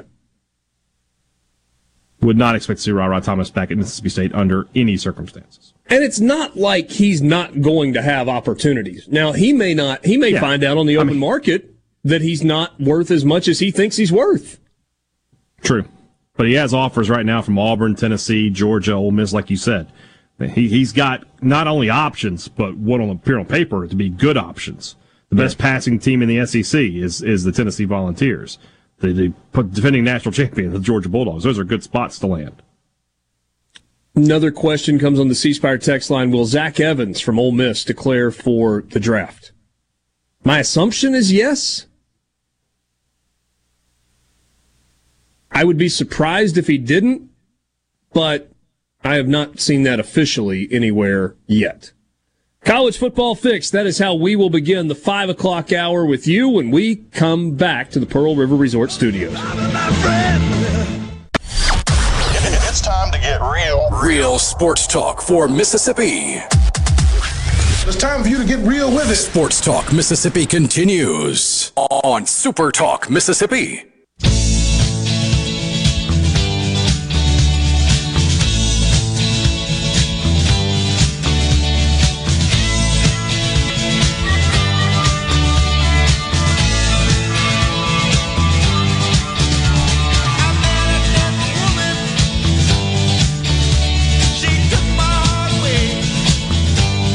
Five o'clock hour, Sports Talk Mississippi. Thank you for being with us. Richard Cross, Michael Borky, and Brian Haydad. If you want to be a part of the conversation, join us, won't you? On the C Spire text line at 601 879 4395. 601 879 4395. Want to give your business the edge? Get gigabit fiber internet from C Spire Business backed by world class IT experts who live where you do right here in C country. Check them out online at cspire.com slash business. We're coming to you as always from the Pearl River Resort Studios. Pearl River Resort, the home of the sports book at the Golden Moon Casino. Check them out in person. Check them out online at pearlriverresort.com. Sports Talk Mississippi is brought to you in part by Genteel Apparel. You can find Genteel online at genteelapparel.com. Genteel is the official apparel provider of Sports Talk Mississippi. Now, we're getting close to Christmas. And if you're trying to figure out what to get for that hard to buy for guy or, yeah, I guess guy in your life, Genteel Apparel might just be the answer. You go to their website or you go to one of the retailers that carries Genteel Apparel across the state of Mississippi. You can find golf shirts, you can find pullovers, you can find vests. Borky Big Vest Guy. I still have a vest for you, Borky. I just forgot to send it when I sent the other stuff. Sorry about that. That's all right. Uh, you got pullovers, you got pants, you got shorts, outerwear, all kinds of stuff. And it's all fantastic at Genteel Apparel. I think we're, we're three for three on the Genteel stuff. Hey, Dad's got his, his Super Talk Genteel shirt on. I do. Borky's got the pullover going. Good stuff. Check them out online, genteelapparel.com. Let's do the college football fix.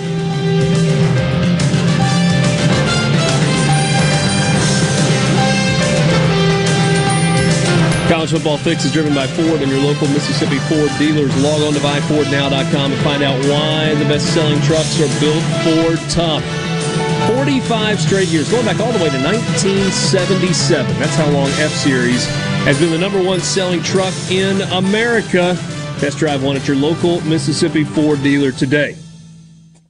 So, in the spirit of the season of giving and receiving gifts, kids making their lists of what they're interested in for the holidays, you get to make a transfer portal wish list. I suppose more specifically, Lane Kiffin and Mike Leach have probably made, to some degree, transfer portal wish lists. Hey, Dad, let's start with Mississippi State. In terms of adding pieces, what are you looking for? Well, if you look at the the way the the last few days have gone for Mississippi State, you know Jalen Green, you already knew he was out of eligibility. Emmanuel Forbes was declared for the draft. Now Collin Duncan and Jackie Matthews have both declared. So that's four of your five starters back there. So let's start in the secondary for Mississippi State. Obviously, they'd love to find another corner. Go ahead. Collin Duncan, Jackie Matthews going to play in the bowl game? Jackie Matthews said yes. Collin Duncan's announcement didn't say one way or the other, so we'll have Okay. to wait to find out on that. But, And, but and Jackie Forbes Matthews is yes. not. Forbes is not playing. He's Okay. out. He's Gotcha. out. So anyway, uh, you'd like to find somebody to go alongside DeCamerion Richardson there at the cornerback position, but you might feel good about Marcus Banks there or not. And you brought in a couple of transfer safeties last year in Jordan Morant and Hunter Washington, but you're going to have to go out and find a couple of guys there for sure. Also defensively, I think they'd like to find a pass rusher. That that's you know Tyrus Wheat. We talked about him. He's a linebacker, but State has not had a guy like since Montez Sweat that you could just put your hand on the ground and go get the quarterback. So they they need a guy like that. I'm not saying there's a Montez Sweat kind of guy out there, but whoever the best approximation of him is, that's what you want to get. Offensively, obviously they're going to look at receiver. You know, you got to find try to find. I think they're going to try to limit it though you know, last year they took Jordan Mosley and Justin Robinson, who look like they're going to be good players, but those were those were developmental guys. Those were guys you didn't need them in year one. They if they can find a receiver this year, they're going to want a guy who comes in day one like Makai Polk and it is an alpha. Uh, they, they've already tried. They're trying to get Ali Jenkins, Ali Jennings. I keep saying his name wrong. Uh, the kid from ODU, who was one of the top receivers in the country, well over 100 catches last year. They're trying to get him on campus for a, a visit now. Uh, I think that's their top target. They need a punter and a kicker. Both of those positions are, are, are up for grabs. And then it's the, the, the quarterback question. It, it's can you find somebody to come in? I think it's different for State and Ole Miss. Ole Miss needs a guy. They need depth. They need a guy who comes in and is like, look, I'm the backup. You know, I, I just I just am. State needs a guy that, that you can come in and say, look, you could win this job if you can show that you can grasp this offense quickly enough. So that's a tough sell. Do you sell. think anybody You're inside that trying- building thinks that though, or is that just what you want them to think? They have to think that. If they're not, then they're they're they're, they're living in dreamland. I mean, look at the, watch the the film. Rogers, Rogers is just limited. I don't doubt his heart. I don't doubt his character for one second. The kid raised he raised thirty four thousand for Make a Wish through his touchdown passes, and then the, found matching donations of over forty thousand, seventy five grand to to make a wish thanks to Will Rogers. That's awesome, and it's a great story. But watch him play. I mean, he's lim- limited in mobility and he's limited in his arm strength, and that limits what you want to do offensively. So, I mean, I have to. It goes back to what I said yesterday. If when, you, when you're in recruiting, you're always thinking we got to get better at every position. That's what recruiting is about. Why is it different for, for the quarterback position in this one instance? Doesn't make any sense. If Mississippi State, they should try to go out and find somebody to compete with Will Rogers. what was it? 62 quarterbacks or 66 quarterbacks entered the portal yesterday, including 6 Mm-hmm. starters from the ACC. Now, some of those guys have already got landing spots. There will be more. Right. Th- There will be more. Yeah. But a lot of those guys are leaving because they think they can start somewhere else. I just yeah. It's it's I, that what you're doing right this second. That's the the tall task that the coaches face at Mississippi State because a quarterback's going to say, "Look, you're bringing back this guy who started 30 games, who's thrown for close to 10,000 yards and broken all your school records. Why would I come here? That guy's the starter, and it's going to be tough to sell him. Well, you know." Transfer quarterbacks want a job. They don't want a competition. One quarterback has removed his name from the transfer portal, Braylon Braxton at Tulsa, the redshirt freshman who played some down the stretch with Davis Brin being hurt, played in that Ole Miss game early in the year. He was in the portal and has now backed out of the portal, withdrawn from the portal, and is staying put at Tulsa, at uh, at least for now. Um, yeah, we talked about some of the quarterback names that are out there yesterday. They're, they're the big splashy names, and then there are a bunch of other guys, right? I mean, you know, would you? I, am just cherry picking a name, right? I, I, I don't know anything about Will Crowder, other than the fact that he was a backup at West Virginia behind J.T. Daniels. I guess he was the third string quarterback. He's a redshirt freshman. He's from Gardendale, Alabama. You know, is that a name that you know resonates for somebody? What about a Kedon Slovis? Is he going to have a better opportunity somewhere else? Probably. Probably. And He's the word talented. Notre Dame. Oh, really? Especially Oof, with Pyne transferring really? out. I, th- I, think that's I what I saw yesterday, but that's the th- that's the that's the thing. I, I don't know who of the Power Five guys you could convince to do that. I almost feel like it's going to have to be a group of five FCS guy. All right, so that's that's actually a really uh, that takes me to the next guy I was going to mention. Austin Reed put up big numbers at Western Kentucky. Yeah, he can mm-hmm. play. He's got a couple of years of eligibility left. Not a big guy, six feet, 185 pounds. Is a player like Austin Reed looking to go somewhere where he can take the next step and be a starter at the Power Five level?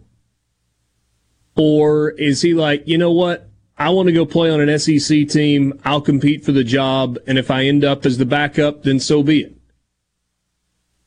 My my guess would be a guy like Austin Reed is like, look, man, I've proven that I can play at the college level. Now let me go play for a team in a Power Five league. Let so, me go start for a team, right? That's what you kind of have to hope for because I don't think you can get a like I don't think you can get like a Devin Leary to come in. Yeah, his stats are, are fascinating. So UTSA, right? Really good team at his mm-hmm. level. Completed 71% of his passes for 373 and a couple touchdowns against Troy in a loss. Uh, completed 70% of his passes for 406 and three touchdowns. Played at Indiana, lost in overtime. Completed 77% of his passes for 329 and a couple of touchdowns. And uh, his completion percentage wasn't great, but he flashed a lot uh, on the Plains when they played Auburn this year as well. The kid is good. So he's well traveled also. Originally committed to Southern Illinois, transferred to West Florida, signed an NIL deal with a local business there, won a national championship there in 2019, then decided to transfer to Western Kentucky, picking WKU over BYU. And this year he threw for over 4,000 yards and 36 touchdowns. Or number one for Sports Talk. Anyone? Anyone? Anyone? Come on, don't be shy. Sports Talk, Mississippi. Bingo, man, bingo. Super Talk, Mississippi. So this is Christmas. And what have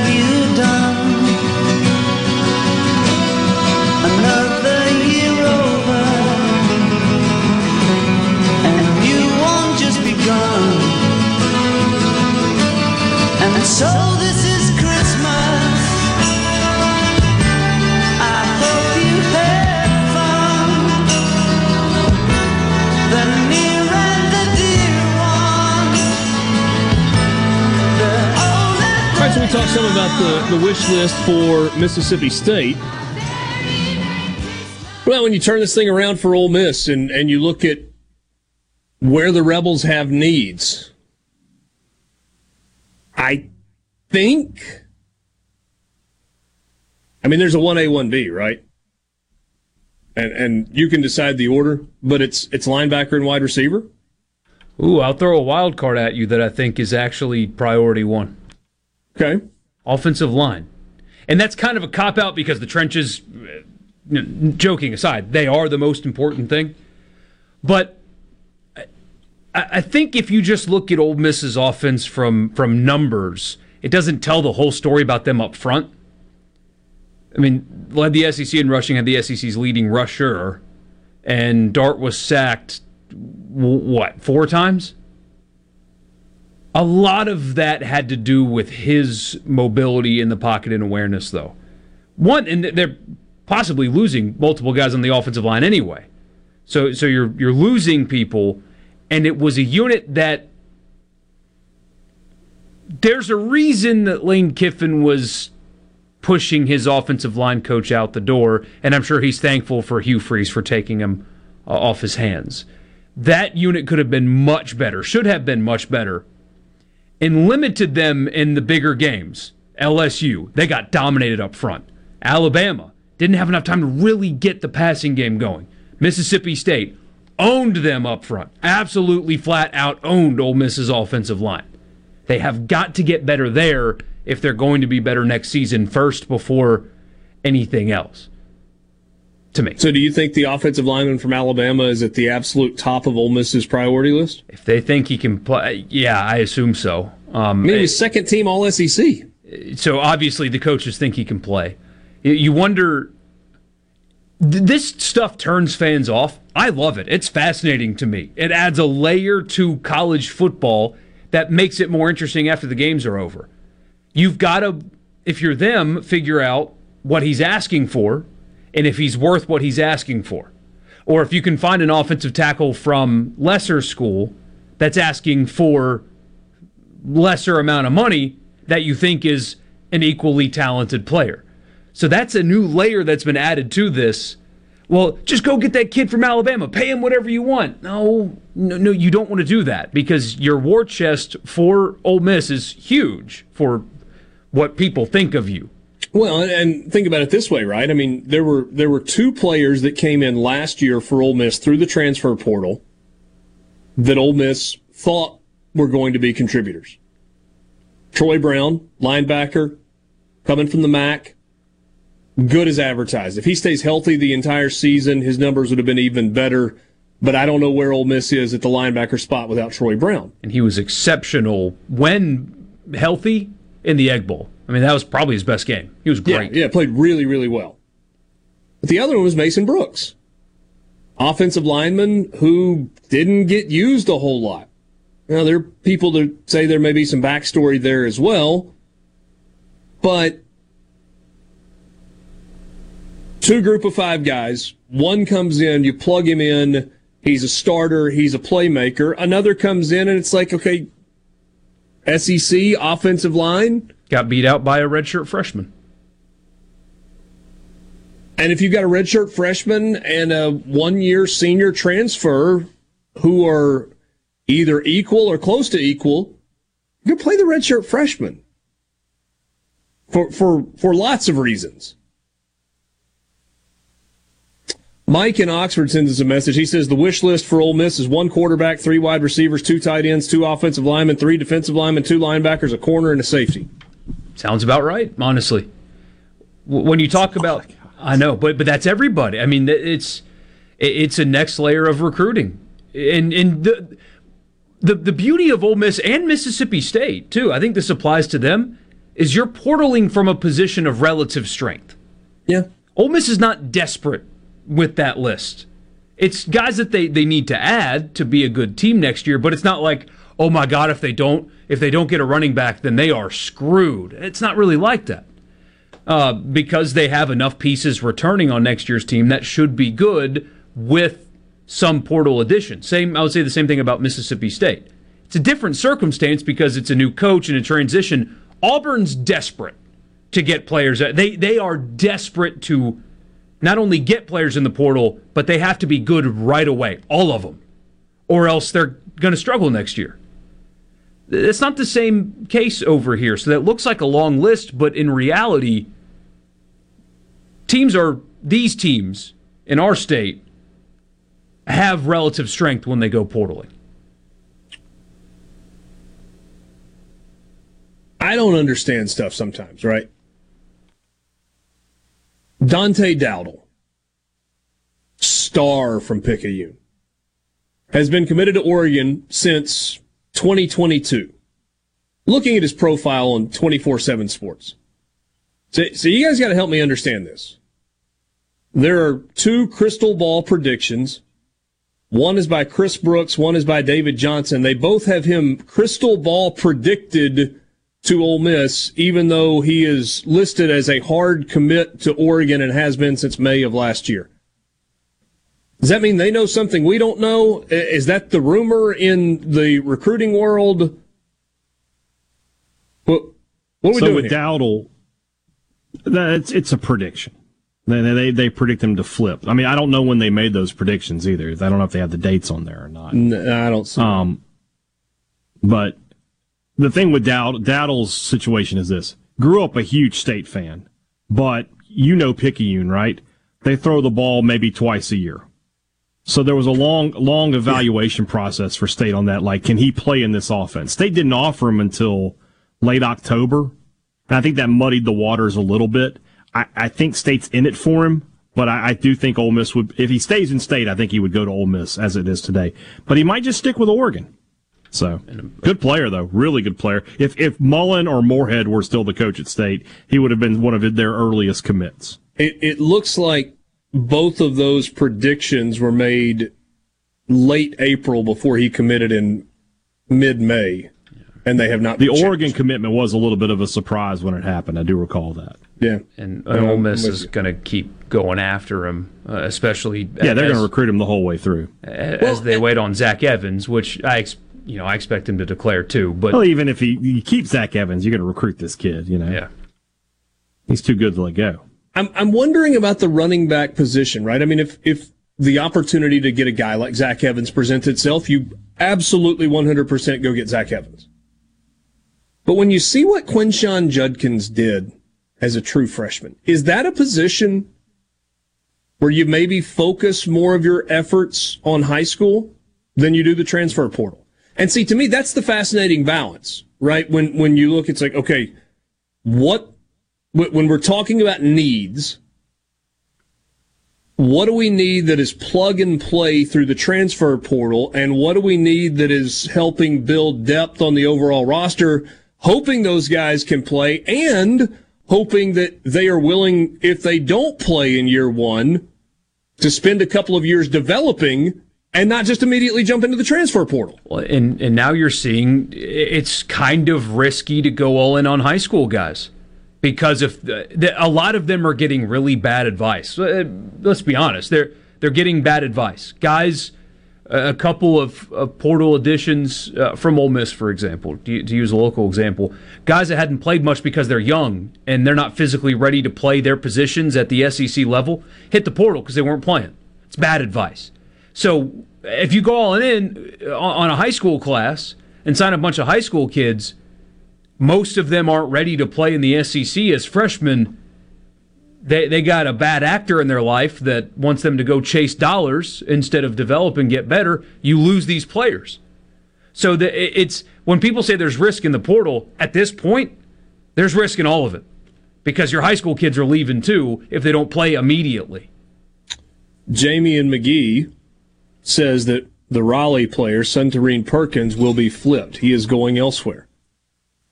Well, he did announce today that he he's not going to sign in the early period. Oh, really? He'll sign in February. So because he wants to, his official visit to Alabama isn't until January, so he's going to wait that out. So that's not a good sign, but it doesn't mean he's going to flip either. Yeah. Go back to what you said real quick. True freshman running backs. That's like a position you can usually get it's tough to play true freshman quarterbacks or offensive linemen, but running backs, those are guys, and we saw it this year with Judkins. They can come in right away and, and give you something, especially in Kiffin's offense. Now, in fairness, Judkins is a bit of a unicorn, right? He he had the best. I hope so. I hope they're not the growing best, guys like that on trees at Ole Miss. He had the best freshman running season in the SEC in 42 years. The last guy to do what he did, his name was Herschel Walker. Well, we got more coming up with you when we come back. We'll, we'll stick with the transfer portal conversation on Sports Talk Mississippi. Sports Talk Mississippi. Here we, here we go, go. Super Talk Mississippi.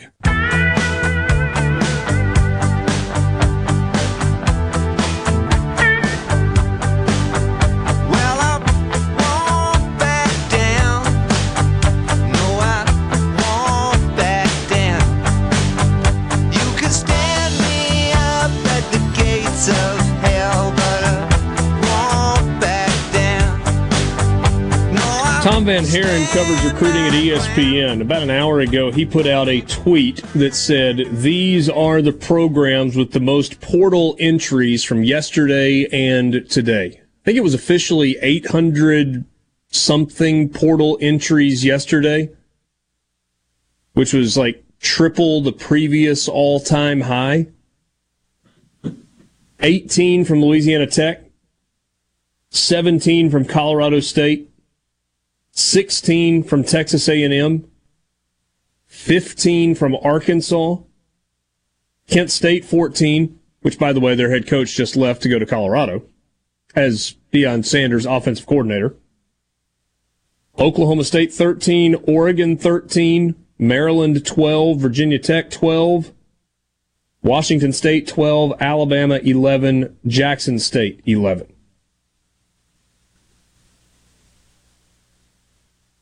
And that was just yesterday and today. There'll be a whole lot more. Yeah. Yep. It, it's pretty chaotic. The, the numbers are skewed some. Um, in, in uh, places like On Three are kind of making it seem more chaotic than it is because every single player gets the breaking sirens treatment when it's like a five star running back who's never played in a game but you've got a lot of walk-ons and never playeds in there as well. So it's still when you remove those, it's still a chaotic mess, but it's not as bad as the numbers say they are because there are walk-ons putting their name in the portal, maybe hoping somebody will pick them up or whatever. There's a lot of that in there also. But th- this is free agency. Somebody on text line said, you know, we should just call this free agency. That's what it is. It's free agency. I understand why fans don't like it, and the purity of the game has changed or whatever. But number one, television ratings tell you that college football is as popular as it's been in years this mm-hmm. season. Yeah. Players getting paid, players transferring. College football this year was more popular than it's been in quite some time in terms of, of viewership. And like we were saying at the beginning of the season, if you didn't know, would you know? When you watch the games, would you know that all this is going on? If you removed yourself from consuming media and you just went to games or watched games like you always do, would you have had any idea?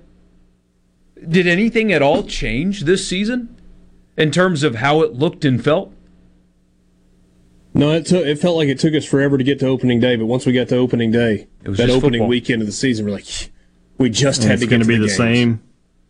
It's going to be the same this summer. We're just going to be dragging and I'll be rolling my eyes and yawning at all the expansion and college football playoff stuff that y'all bring to the show. Not, not that, not that I don't love you, but you know me. Because I'm just like the games, the games, the games. And then when we get to August, nobody cares anymore. The first time that ball, the toe meets leather, you stop worrying about those things. You got to have something to bridge the gap, though, from you do April. You do. Troll, trust me, I know, I know. I know. And that's why we have college baseball in this state, thankfully. Yeah. But this free agency period, if you, the fan, are, are having a dilemma, I would say just embrace it. Because now, one thing that I haven't liked about college football is that it kind of goes away. And as an NFL fan, despite the Saints being an absolute train wreck, please, Sean Payton, take the Chargers job. Please, so we can get a draft pick. There is something to consume all the time it's not just 18 weeks and hopefully the playoffs. You've got draft and OTAs and all kinds of stuff that happens around the NFL, including free agency. And if you're an Ole Miss fan or a Mississippi State fan listening to this, There, there are a handful of tight ends that are in the portal right now that Ole Miss has a legitimate shot at that would be immediate impact players. Isn't that a fun thing to think about?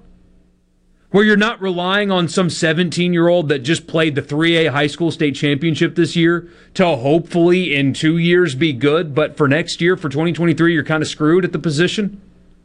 Instead, there's a guy from South Carolina that they used really incorrectly that is in the transfer portal right now that you can sign and he immediately helps your offense. Isn't that exciting to think about and read about? Hey, shoot, my team might add this tight end from South Carolina. Have you seen him? He's huge. He can run. Mississippi State. Ah, Emmanuel Forbes left. That sucks. But there's that kid from Temple who had 15 pass breakups this year. We can go get him.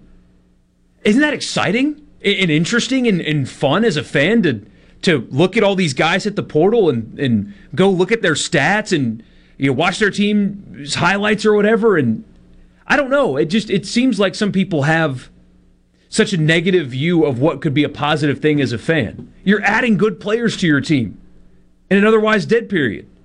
That sounds like fun to me. Let's grab some of your questions and, and your comments on the C Spire text line. Mike in Grand Bay said, curiosity question, if a player enter the, enters the portal, is there a chance he might not have a school to go to next year? Oh, yeah. Yeah. Like better than hundreds. average. There, there, there will be hundreds that, that don't have a chair to sit in when the music stops. Going back, hey, Ed, to what you were talking about with, with quarterback earlier, Will is our guy. Sorry, hey dad. No, I'm not his dad. Next message. State needs to get the Western uh, Kentucky quarterback. Mike from Columbus. Limited arm. With Mike Leach, you only have to throw it five yards. But then we also got one that talked about Will Rogers' fear. Here it is. Will Rogers, good quarterback. I believe his main issue is fear fear of putting the ball in jeopardy. He must learn to throw deep. Defending Mike Leach's offense is easy when the quarterback doesn't go deep. You can take away the intermediate and moderate passing game and allow the short passes. Being willing to go deep takes a defender or two out of the intermediate and moderate areas and frees up more room for receivers to work. I mean, it's simple as that. Yeah. I, I, I we the, talked the, about the it. Other, we talked about it during this. But, well, I was going to say, there's one other option that's summer. to run the ball more.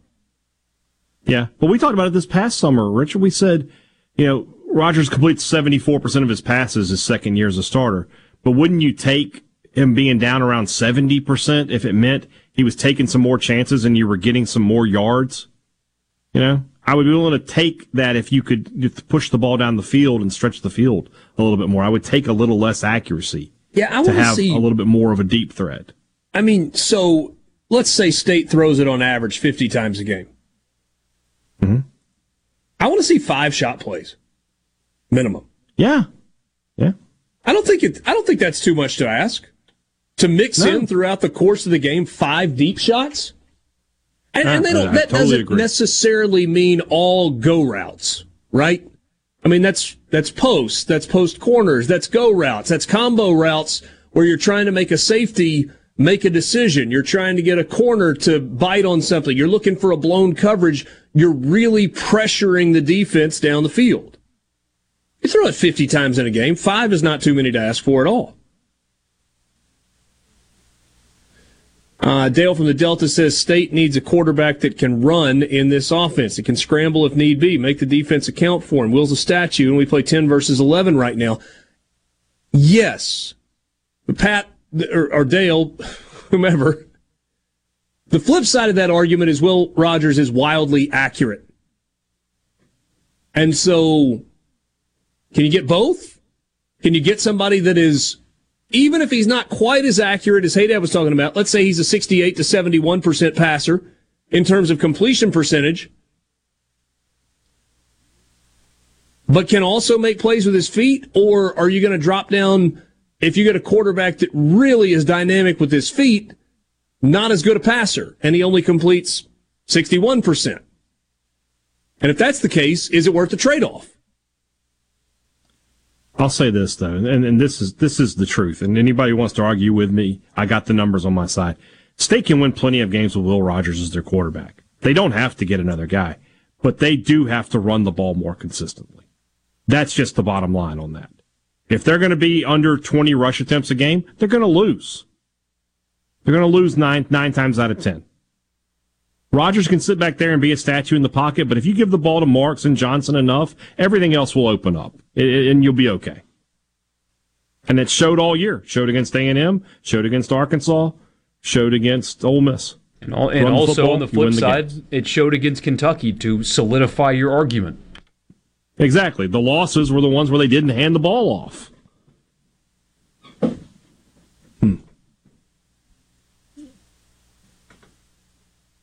You get any sense of where Mississippi State is in terms of NIL capability? And, and I mean that in terms, no, I mean that in terms of attacking the transfer portal because as we talked about last week, there were some, we think, pretty significant resources that were put into mm-hmm. convincing some guys to stay that were already on the team. And th- and that's the balance, right? Yeah. They're in a good place NIL wise. I would we try we keep trying to get Charlie Winfield on here from the Bulldog Initiative. Maybe one day he'll re- respond to a text. Charlie, Charlie, respond to my texts. Sports Talk Mississippi, streaming at supertalk.fm. We'll wrap it up with you next on this Tuesday edition in the Pearl River Resort Studios.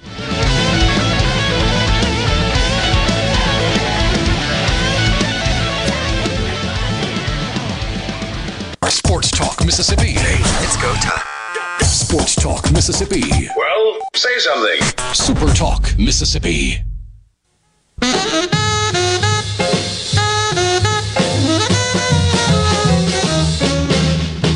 Santa Claus. Well, hey, Santa Claus. Yeah. Hey, Santa Claus, Santa Claus, Santa Claus. Yeah. Hey, Santa Claus. Well, hey, Santa Claus. Yeah. Hey, Santa Claus, Santa Claus, Santa Claus. Well, hey, Santa Claus. You guys are bigger movie guys than, uh, than I am. Did you see the original Avatar? I have. You, you yep. going to see, you going to see Avatar: The Way of the Water? The Way of Water? Nah, I'm, I'm not. I, I, don't get it.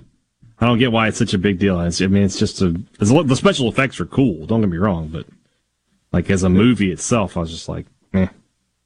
I just was. Uh, I was. I don't reading understand why it's such a, a huge a review franchise. of this. I, I don't know who this person is. Oh, chief film critic at IndieWire. Whatever.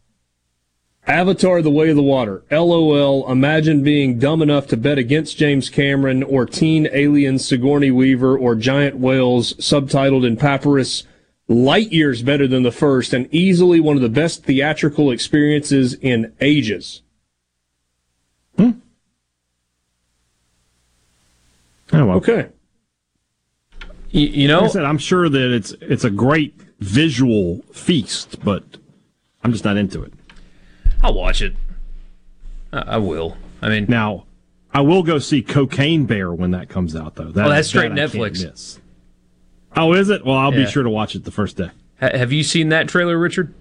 Uh, I have not. It's a movie called Cocaine Bear, and it is based off of a true story where a bear stumbled on a stash of what you can imagine is cocaine. Of cocaina ate it, and went on a murderous bender. and Netflix is making a dramatized movie uh, out of that. Yeah. Yeah. Or has made. Ray Liotta's in it. Maybe his last performance. So, you know. Yeah, may he uh, may he R.I.P. May he rest in peace. Yeah. I mean, you know, a bear eats a bunch of cocaine and goes around eating people. Sign me up. Okay. Be right up the there with the like ride was two. cool at Disney World. I, I would say that. Wow. I was there the last time I was at Disney was right when that thing opened, and it was like four and a half, five hour waits. I was just like, well, guess we're not doing that. I think that was one of the ones that. So apparently Disney's done away with fast passes. Like that's not a thing anymore. Yeah, they've changed something up. Yeah, yeah. And I don't know the details, but um, that was something we had a fast pass for, and so it was like a, I don't know, twenty or thirty minute wait which was far better than the line was. Anyway, I just uh, so will there be a? I wonder if there will be an Avatar water ride. I'm sure they they wouldn't mind doing that. Something else you can Uh, stand in line for for five hours. Kevin says, I guess he was talking about the Bulldog Initiative. Initiative. Tell Richard they have plenty of money. Get that. And then he's one million dollars. They have one million dollars. They have a lot more than one million dollars. It's good. Um. Sorry, I was just looking to see if there was anything else to jump to on the C Spire text line. Uh, you can always be part of the show on the C Spire text line at 601 879 4395. We, uh, we did get an interesting message here for what it's worth. The, talking about the high school players.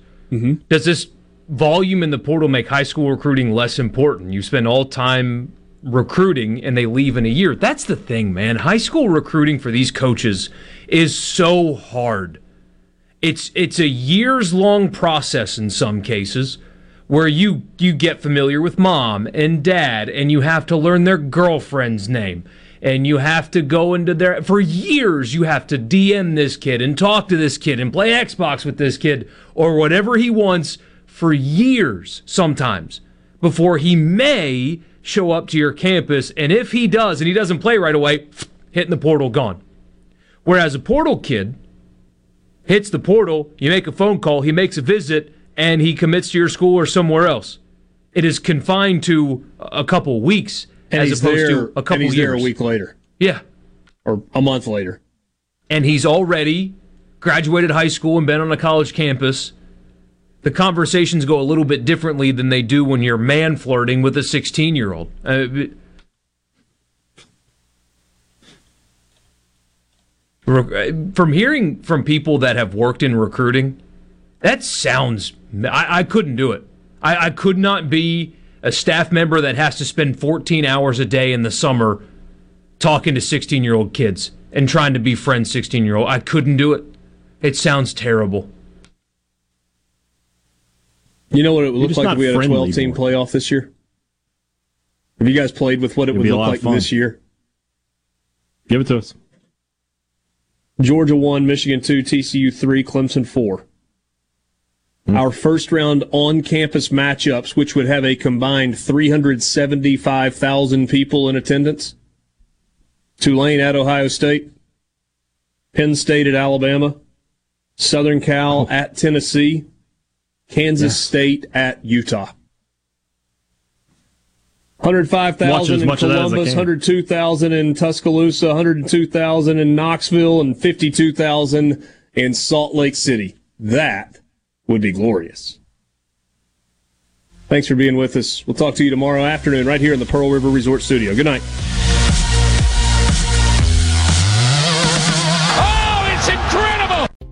Are you a business owner looking for help with HR benefits and payroll? MWG Employer Services offers a wide range of services and can create a custom plan that fits your needs and budget. I was so overwhelmed with HR stuff.